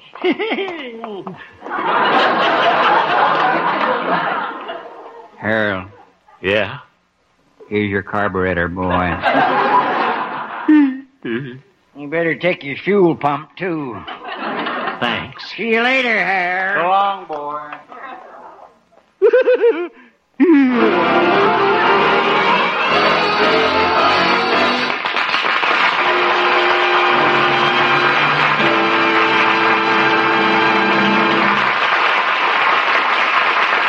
You have just heard the Harold Perry Show, Honest Harold. The supporting players tonight included Jane Morgan, Parley Bayer, Cliff Arquette, and Maury Alden, and featured Gloria Holliday as Gloria and Joseph Kearns as Old Doc Yak Yak. Norman McDonald directed, and the music was composed and conducted by Jack Meakin. Honest Harold, created by Harold Perry, was written by Gene Stone, Jack Robinson, and Dick Powell. Stay tuned now for the Bing Crosby Show, which follows immediately over most of these same CBS stations. And it's good, too. Bob Lamont speaking.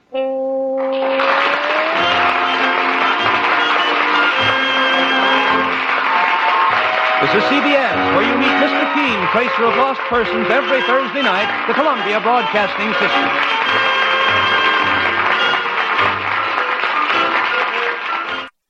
All right, that's the Harold Perry Show, February 7th, 1951. Hope you enjoyed that. Let's take a quick break. Then it's more on the WGN Radio Theater. This is a commercial for Super Beta Prostate, Lisa, but then they call the, the, uh, the pill that you take P3. Like, why would they do that? I'm trying to pee less, and it's P3.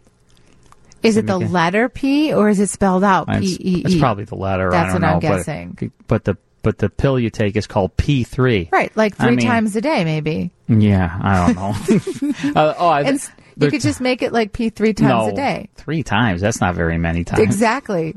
That's why you take it. All right. In our next hour, Straight Arrow, a good Western adventure from 1949. Back to WGN Radio Theater with Earl Amari and Lisa Wolf. Thanks, Roger. In this hour, Straight Arrow, Good Western from 1949. We're going to play our game, Is It Real or Is It Ridiculous? Sponsored by Cats Pride. The celebrity is Patrick Swayze. Okay. And I know we both knew him. Yes, we did. And uh, we're going to give away two tickets to the Porchlight Revisit Show Minis Boys, which is at Porchlight Theater here in Chicago, May 22nd and May 23rd, about the Marx Brothers. All right, call us at 312 981 7200. Which caller We're would going you to take like? caller number four, so call right now, and we will be right back. All right, we're going to get ridiculous with Gerald. Hey, Gerald, how are you? We got Gerald on the phone. No, you have Joe on the phone. Oh, Joe. Sorry. Okay. Hi, Joe. Little No Eric. problem. Hi. How are you guys? Great. How are you? Good, how are you? Sorry about that, Joe. We're, we're happy to play with you. We're going to do a little Patrick Swayze. And number one, in the movie Ghost, the role of Sam was offered to Arnold Schwarzenegger prior to Patrick Swayze. Real or ridiculous? Carl, can you help me out here? Oh man, I I think Lisa's being sneaky. I would say I'd say ridiculous. Uh, That was my first in- instinct was false. Go with your instinct. You are right. That is false. Ah, wonder about They did actually offer it to Bruce Willis. Um, so that's not. Now that definitely- I would've. Now that's definitely a different, def- different person. Number two, Dirty Dancing was the only movie that Patrick Swayze and Jennifer Grey did together. Real or ridiculous? Sheesh, again, a, a poser here. Not going to make this easy. You're going to have to work for these tickets. There you go. I understand. Uh, I'm going to say false. I think that is the only movie they did together. So I'm going to so I'm, disagree. I'm saying Dirty Dancing was the only movie. So are you saying that's real? I or think it's ridiculous? real. Yes. Okay. And what did you think? Is that real or ridiculous, Joe? Well, that's the only movie. Okay. Okay. So that is incorrect. Wow. It is not the only movie. Wah wah. You got a sound effect there for Well, you. hang on a second. I did it for you. I just didn't do enough wah wahs. Um, they were in a movie called Red Dawn in 1984. Oh, yeah. You know that movie? Yes, I do. Mm. Oh, see, there you go.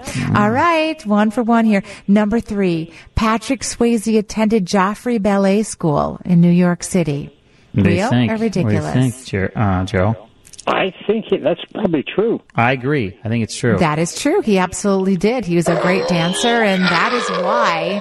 Um, Joe, you are a winner. You did a great job. I don't know what's a little echo here. Um, so you have won two tickets to Porchlight Revisits Minnie's Boys. It's playing May 22nd and 23rd at the award-winning Porchlight Music Theater.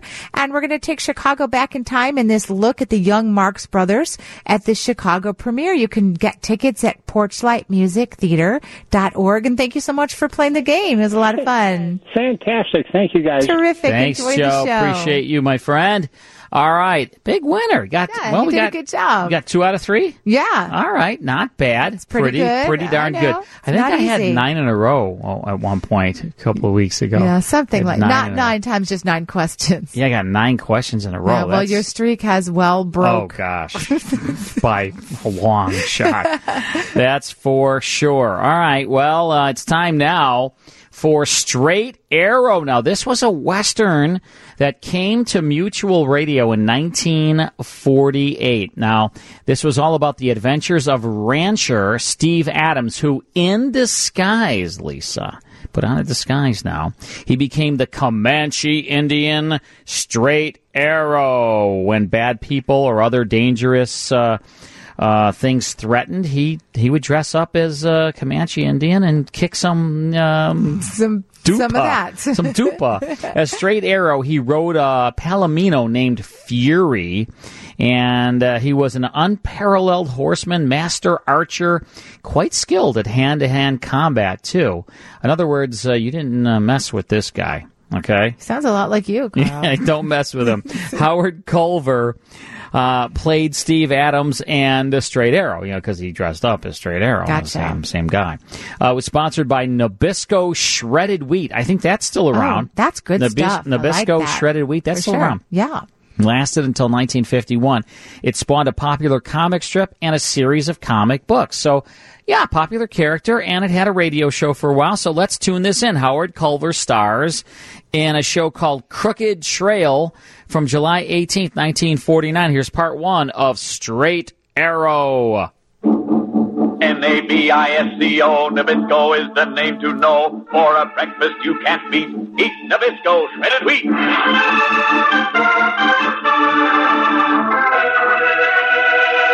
Keen eyes fixed on a flying target. A gleaming arrow set against a rawhide string. A strong bow bent almost to the breaking point, and then...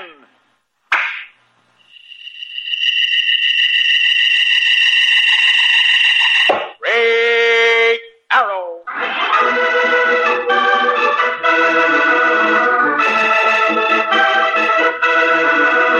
Nabisco Shredded Wheat presents Straight Arrow, a new thrilling adventure story from the exciting days of the Old West. To friends and neighbors alike, Steve Adams appeared to be nothing more than the young owner of the Broken Bow cattle spread. But when danger threatened innocent people, and when evildoers plotted against justice, then Steve Adams' rancher disappeared. And in his place came a mysterious stalwart Indian, wearing the dress and war paint of a Comanche, riding the great golden Palomino Fury, galloping out of the darkness to take up the cause of law and order throughout the West. Comes the legendary figure of Ray Arrow.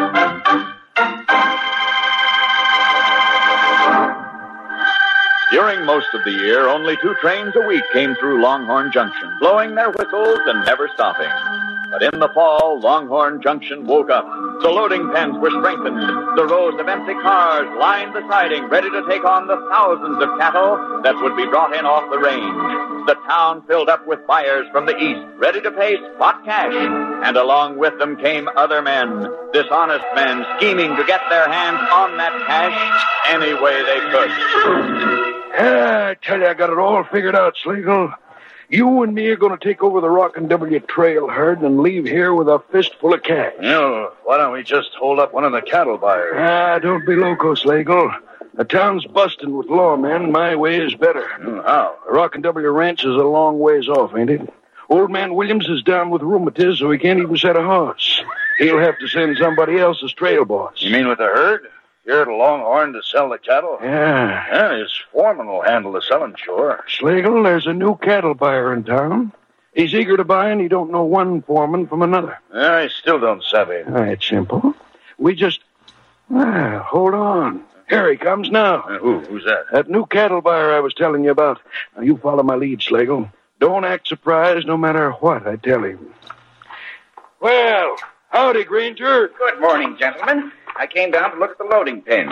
Won't be long before they're choked with steers, eh? Yeah, yeah, that's right, Mr. Granger. I... Oh, oh, say. Shake hands with Cal Schlegel. How do you do, Ranger? You'll be seeing him again pretty soon. He's foreman of the Rock and W. That's a burly eye. Yes, sir, the foreman. When he gets here with the Rock and W cattle, he'll sell 'em to you for a fair price. Won't you, Slate? well, uh, Schlegel, you will let me make the first offer, won't you? See, I'm new here, and the other cattle buyers have me at a disadvantage. I'll give you a fair price. Well, that's uh, mighty nice of you, Granger. Uh, yeah. Yeah, I'll be glad to deal with you.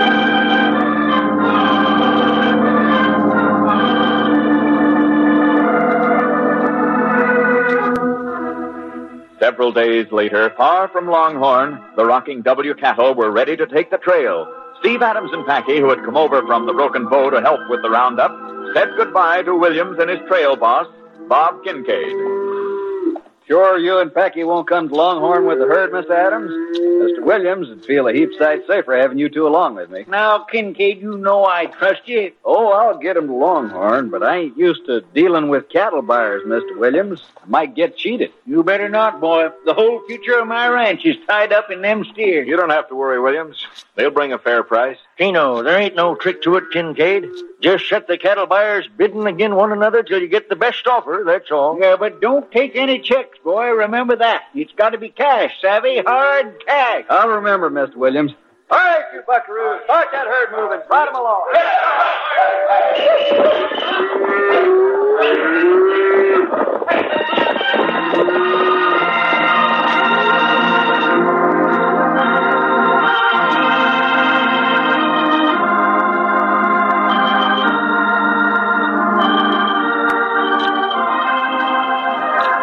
Two days later, as the Rocking W herd moved through a narrow pass, There they come, Slagle. Yeah, Denver, that's the Rock and W right enough. I can make out the brand. We got the trail crew outnumbered two to one. Yep. All right now, gents. Just like Burley told me when I said adios, Longhorn, this is where we take Rockin' W over. You all set? All right. Put spurs to your horses. Slain plenty of lead. Here we go!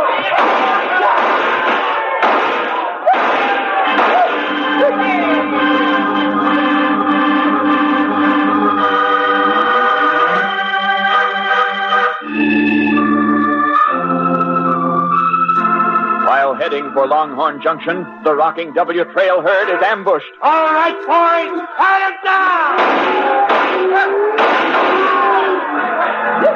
Before Bob Kincaid can rally his men, Schlegel and his outlaw crew sweep down with guns blazing, pouring a hail of lead at the surprised cowboys. In a few moments, all resistance is put down.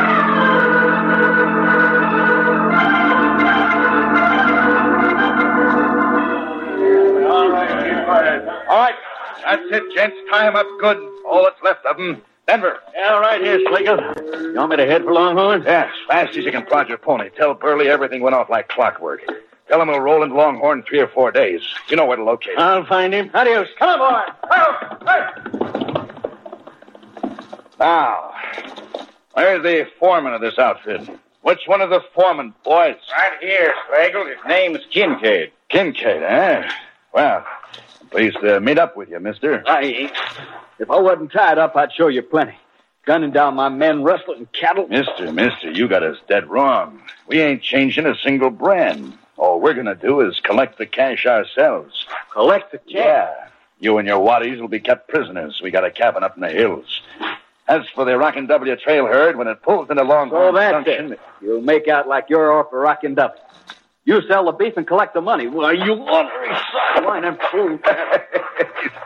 Stop wrestling. You can't get loose. It's all over, but this shouting.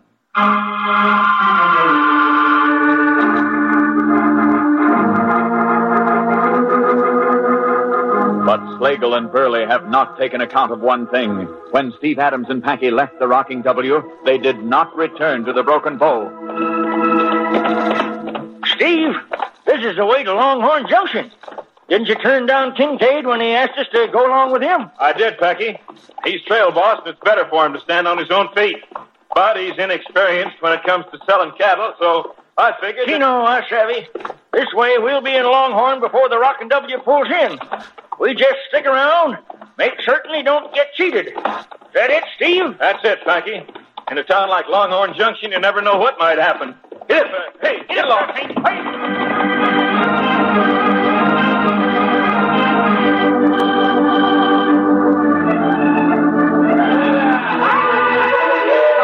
When Steve and Packy arrived, Longhorn was bursting at the seams. Cattle milled through the streets, raising dust that covered every house and storefront. Carefree waddies in off the range for the first time in months, whooped and hollered, their pockets loaded down with pay cash. Get out of my way, gents. I'm a rip pan snorter, and it's my night to hog.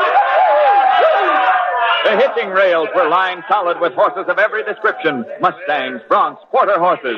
And as Steve and Packy finally tied up in front of the Alkali Cafe, they were almost bowled over by a late arrival. Hey, hey, hey, what in blazes? That Mustang almost stepped on my boot. What's all fired rush? Get out of my way, Waddy. I got no time for pilgrims. Pilgrims? Why, you lucky. Easy, Packy. Go ahead, stranger. Damn to mister, without no orders from you. Steve, what'd you hold me back for? That high Simmer down, finger, I- Packy. Simmer down. We're just in off the range. Reckon he's a mite ornery from being penned up too long. Uh, busted right past without even a by your leave. Uh, there he goes into the cafe. Probably shoot up the town before he's through. Stop fretting, partner. It'll be a while before the Rockin' W gets here. Might as well get used to the. Now that's odd. Huh? The horse that gent was riding. Oh, what about it? Just a plain buckskin? The brand, Packy. Here on his quarter. That gent was riding a Rockin' W pony.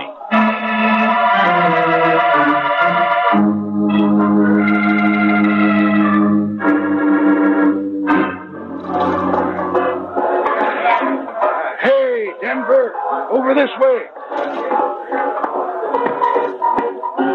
Everything all set, Denver? Yeah, Burley all set. Came straight off the trail. Everything went smooth as goose grease. We gunned down two of them and grabbed the others. Schlegel coming in? Yeah, him and the boys. Hey, that cattle bar all fixed? Ranger? He's so eager to prove up to his company, he'll buy first and ask questions later. Hey, I got something else in the bargain, Burley. Got me a right nice pony. Huh? Yeah, I lost mine in the fracas, so I took one of the Rockin' W's. Moves plenty fast, too. I got here just... Uh, Denver. Denver, that gent's looking at you. Who is he? Well, Oh, no, Burley. It was out at the hitching rail when I come in. Yeah, what's the matter, stranger? Your partner's still riled? You're darn tootin' I'm riled. No, Packy. We came in to ask a couple of questions. Questions? No, not for you, stranger. This gent with you. Mister, is Kincaid in town already? Kincaid? Easy, Denver. Uh, who's Kincaid? Why, he knows. Foreman of the Rockin' W. Foreman of the Rock and... well, now, mister, I hear a gent named Slagle is the foreman. Then you hear wrong. His name is Kincaid. Say, what's eating you two? You are off the Rockin' W, aren't you? Never heard of it. Never heard. But you're po- Well, we made a mistake, gents. Sorry to trouble you. Denver, you look wicked. What did I do? Saying you never heard of the Rock and W when your horse wears the brand? You mean they spotted it? Didn't you hear the gent called Packy? Right after the other one cut him off? Sure, they spotted it. They don't look like lawmen. What can they do? I don't know, Denver. But with Slagle showing up soon, I don't aim to leave nothing to chance. On your feet, Denver. Or keeping an eye on them two hombres just in case.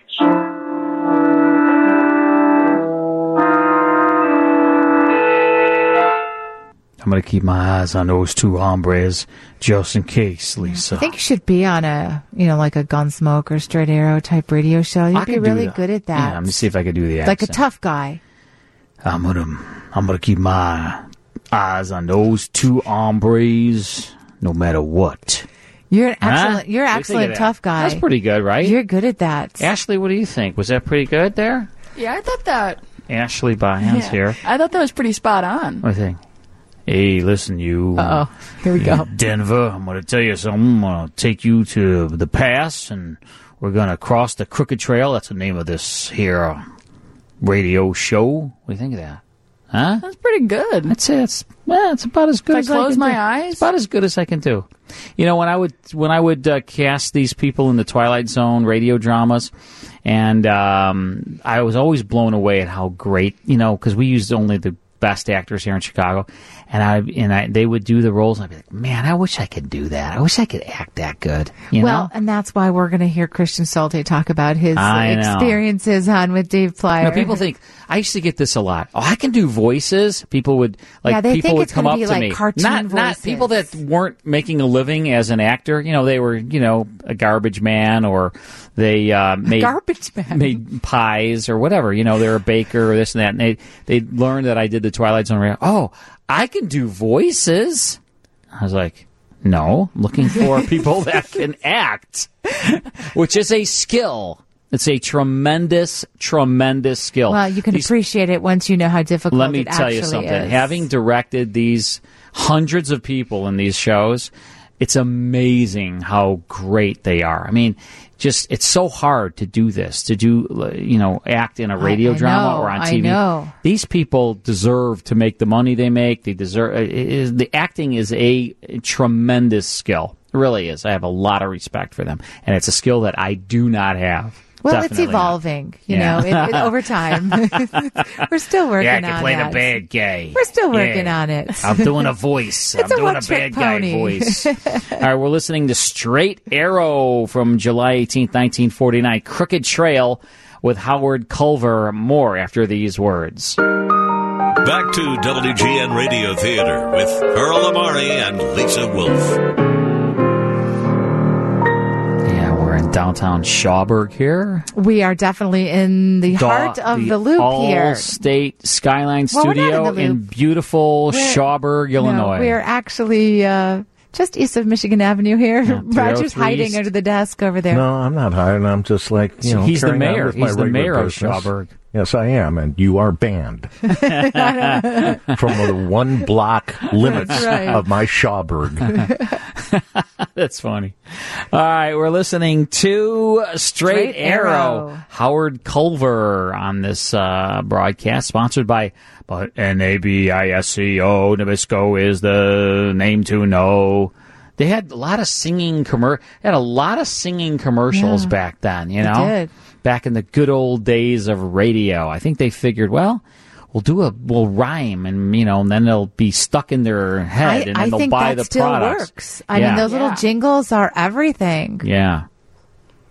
T T E E How L about Pepsodent? teal shampoo, right? Pepsodent, Yeah, they they were all the kind of rhyming and J E L L O Good, You're, Jello. you're good, Carl. hey, how's that singing career going oh, for you? he's working on it. You it's know right what? behind his I comedy just signed uh, career. a twenty million dollar contract. There's something behind, all for right. One song. Uh, all right. well, let's you get- keep your radio job. yeah, believe me, Okay. I will. Even if I signed a twenty million dollar contract, I'd still keep my radio job. Uh, you say that today, but, But I have been fired from a lot of radio stations Oh, I'm over the sure years. you have. So far, so good here. that's but right. I keep you above above water. That's here. Lot of true. time left. I mean, after a while, it's like, I think You're that's outta part here. of the radio business, and I'm though. like, oh man, really? Come on! I was What'd you just- do? So I was just getting my sea legs for this thing here.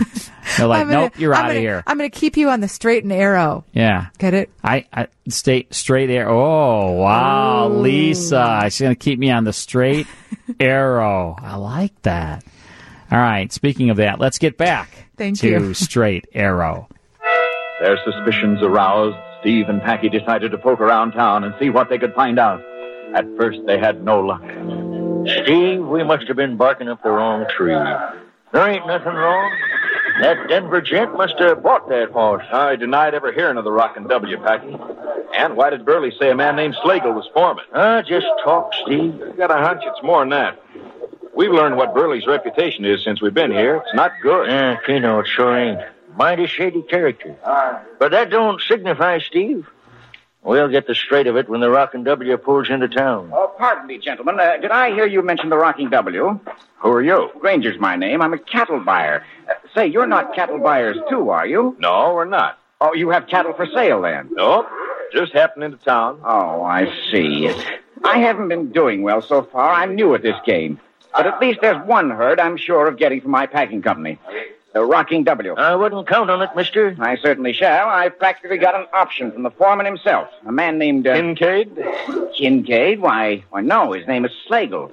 I met him here in town two weeks ago. He said... Packy down, hit the dirt.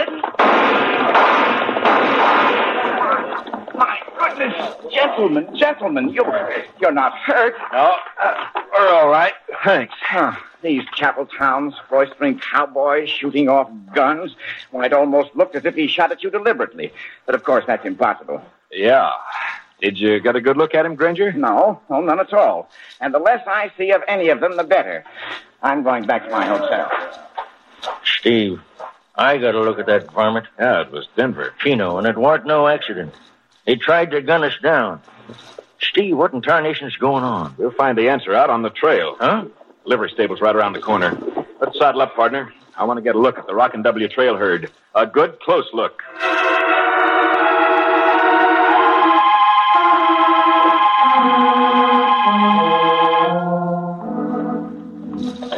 There's the crew sitting around the campfire. We're walking our horses right in. We gotta see their faces close up. Who's that? Who's there? Hold up, Packy. Whoa, hold it. Hold Up there. Speak up.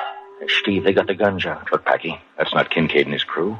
Every one of them's a stranger. Yeah, Steve, every last one. Slagle, say the word and pull trigger. Did you hear that? Schlegel. He called the boss Schlegel. That's all we need to know. Hit leather, Packy. Hit Get up. up. Shoot! Shoot! Load the saddle, partner. They can't get it. We're out of range, Steve. What are we going to do? There's only one answer to that. Packy, there's a mystery here. But Burley and Denver know me by sight, so I can't solve it as Steve Adams. You're heading for Sundown Valley? Yeah, Packy. For Sundown Valley and the cave of Straight Arrow.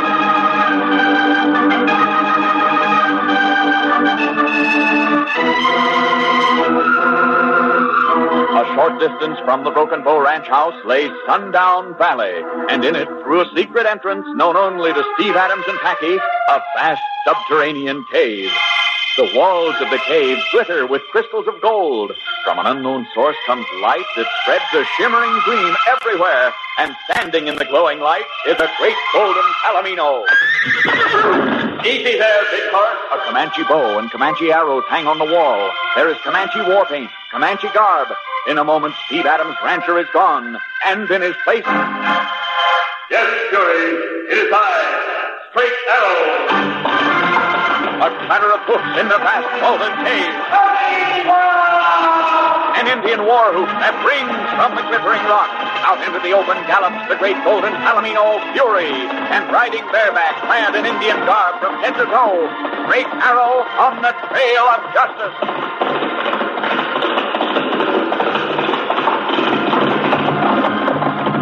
Hello, Patsy. I'm with you, Stringer. Get up there, Pete. Carnival Fury.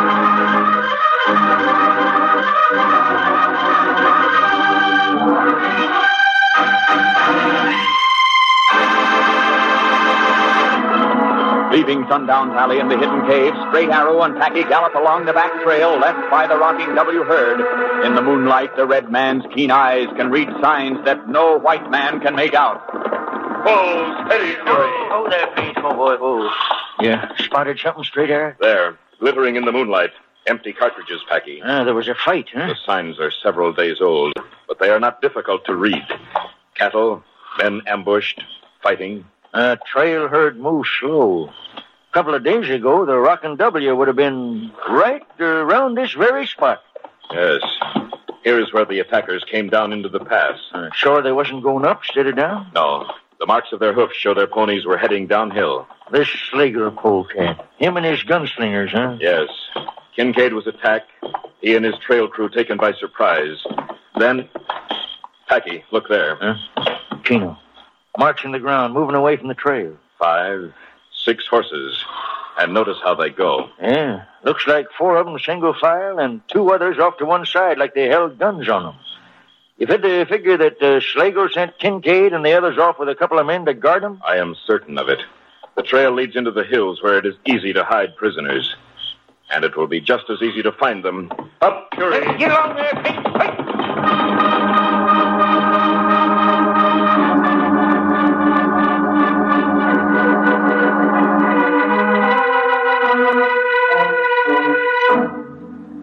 Several hours later, outside a small cabin in a mountain clearing, Inside, there are four men tied to chairs and two men guarding them. Yeah, spotted him through the window. I made no sound to alarm the bad men. Now follow me. Leave Paint and Fury here. Chino. We shall charge the door before the bad men know there is anyone within 50 miles of here. Got them, Packy. No, you don't, you hear me? Drop that gun, Sheriff. You let go of me, Indian. Let go. I will let go. Let What's going on? It's an engine raid. I can make out by the fire. No, Kincaid, not a raid. You and your men need not be alarmed. We are your friends. Friends, that's mighty good news. Red man, we was dry gulched. Polecat named Yes, Schlegel. Kincaid, we already know. You already know. Say, who are you? Kincaid, this here is Straight Arrow. Straight Arrow. Boys, you hear that? We're safe. Wait, it is not that simple. Sure it is, Red Man. Untie us, that's all. Then we'll light out after the Rockin' W In cattle. a few hours, the cattle will be in the loading pens at Longhorn Junction. Slagle and two men named Burley and Denver have already arranged to sell them to a buyer named Granger. Already arranged. But those are Williams' cattle. Whatever they bring belongs to Williams. Granger does not know Williams. He will buy from Slagle. Get us free. We gotta get there. Packy, their horses are outside. Untie these men. Go to Longhorn Junction at once. Chino. Do all you can to hold up the sale. We'll do it. Hey, straight arrow, hold on. Where are you going? Went out the door. Yeah, Kincaid. Straight arrow. Straight arrow. Was that the Red Man? Where'd he go? I don't know, Kincaid. Him and Fury just lit out, that's all. But he said. Never mind. I don't know where he's heading any more than you. But we ain't got time to powwow. The Rockin' W cattle will be in Longhorn Junction by morning. We gotta make tracks.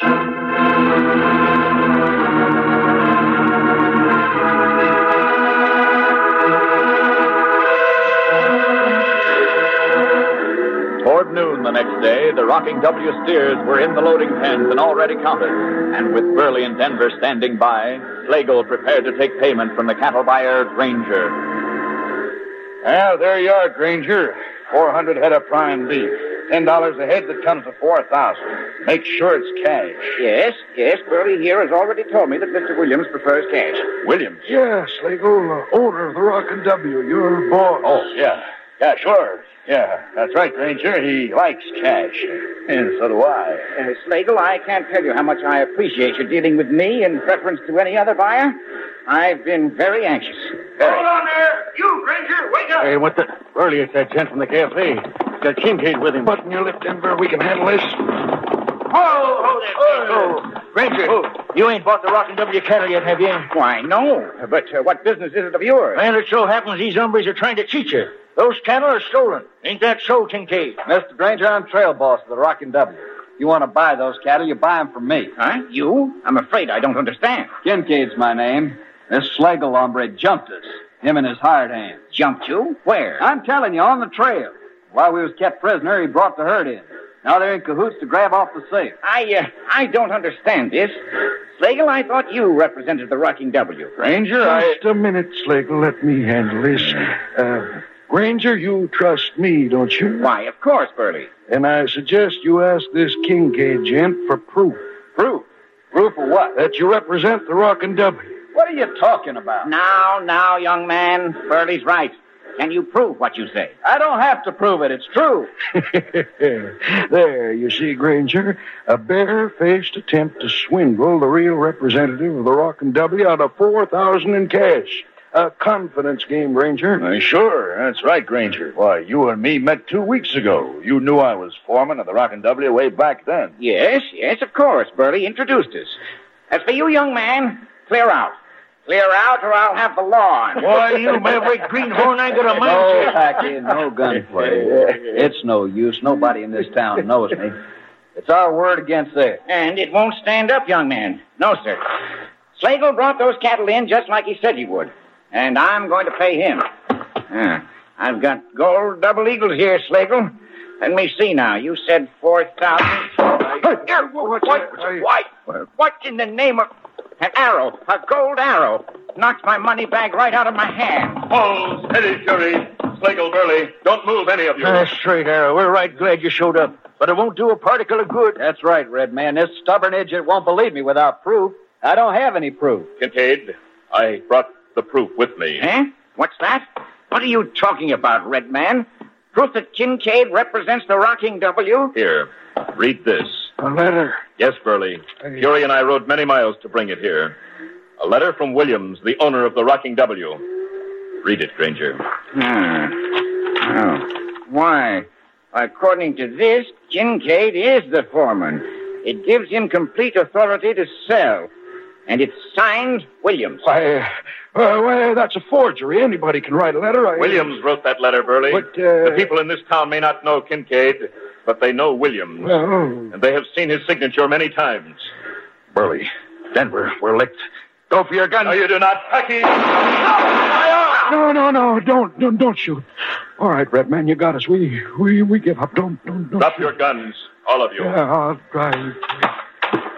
Kincaid, get the sheriff. And once these men are in jail, you can sell the Rocking W cattle and take the cash back where it belongs to Williams and to nobody else. Red Man, I sure for certain will. I don't know who'll be more grateful, me or old man Williams. Yeah, I should have known. It takes more than a bunch of slick crooks to beat out straight arrow.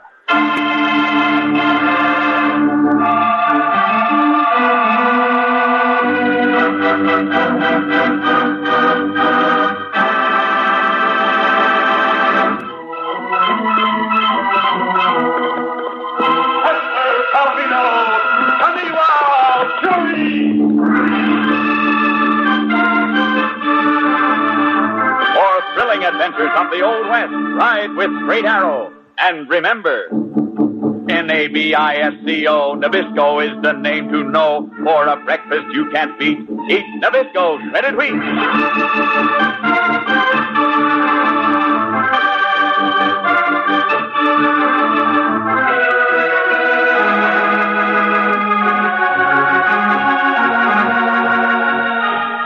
Listen again next week, same time, same station, for another adventure with Straight Arrow. This is the Mutual Broadcasting System. You know, that guy was a real straight arrow, that guy, you know? Oh, you took my joke, Carl. You don't hear that one anymore, you know, too often. Hey, you don't hear that phrase very often anymore. He was a real straight arrow, that well, guy. it's you know? uh, you know you keep him on the straight and narrow. Maybe Yeah. it came from straight arrow. Who knows? It's a real Could have straight arrow. evolved that way.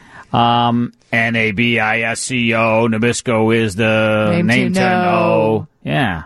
Yeah. Right, Lisa? Right, Carl. Crooked Trail, July eighteenth, 1949. Howard Culver starring in that. Hope you enjoyed that.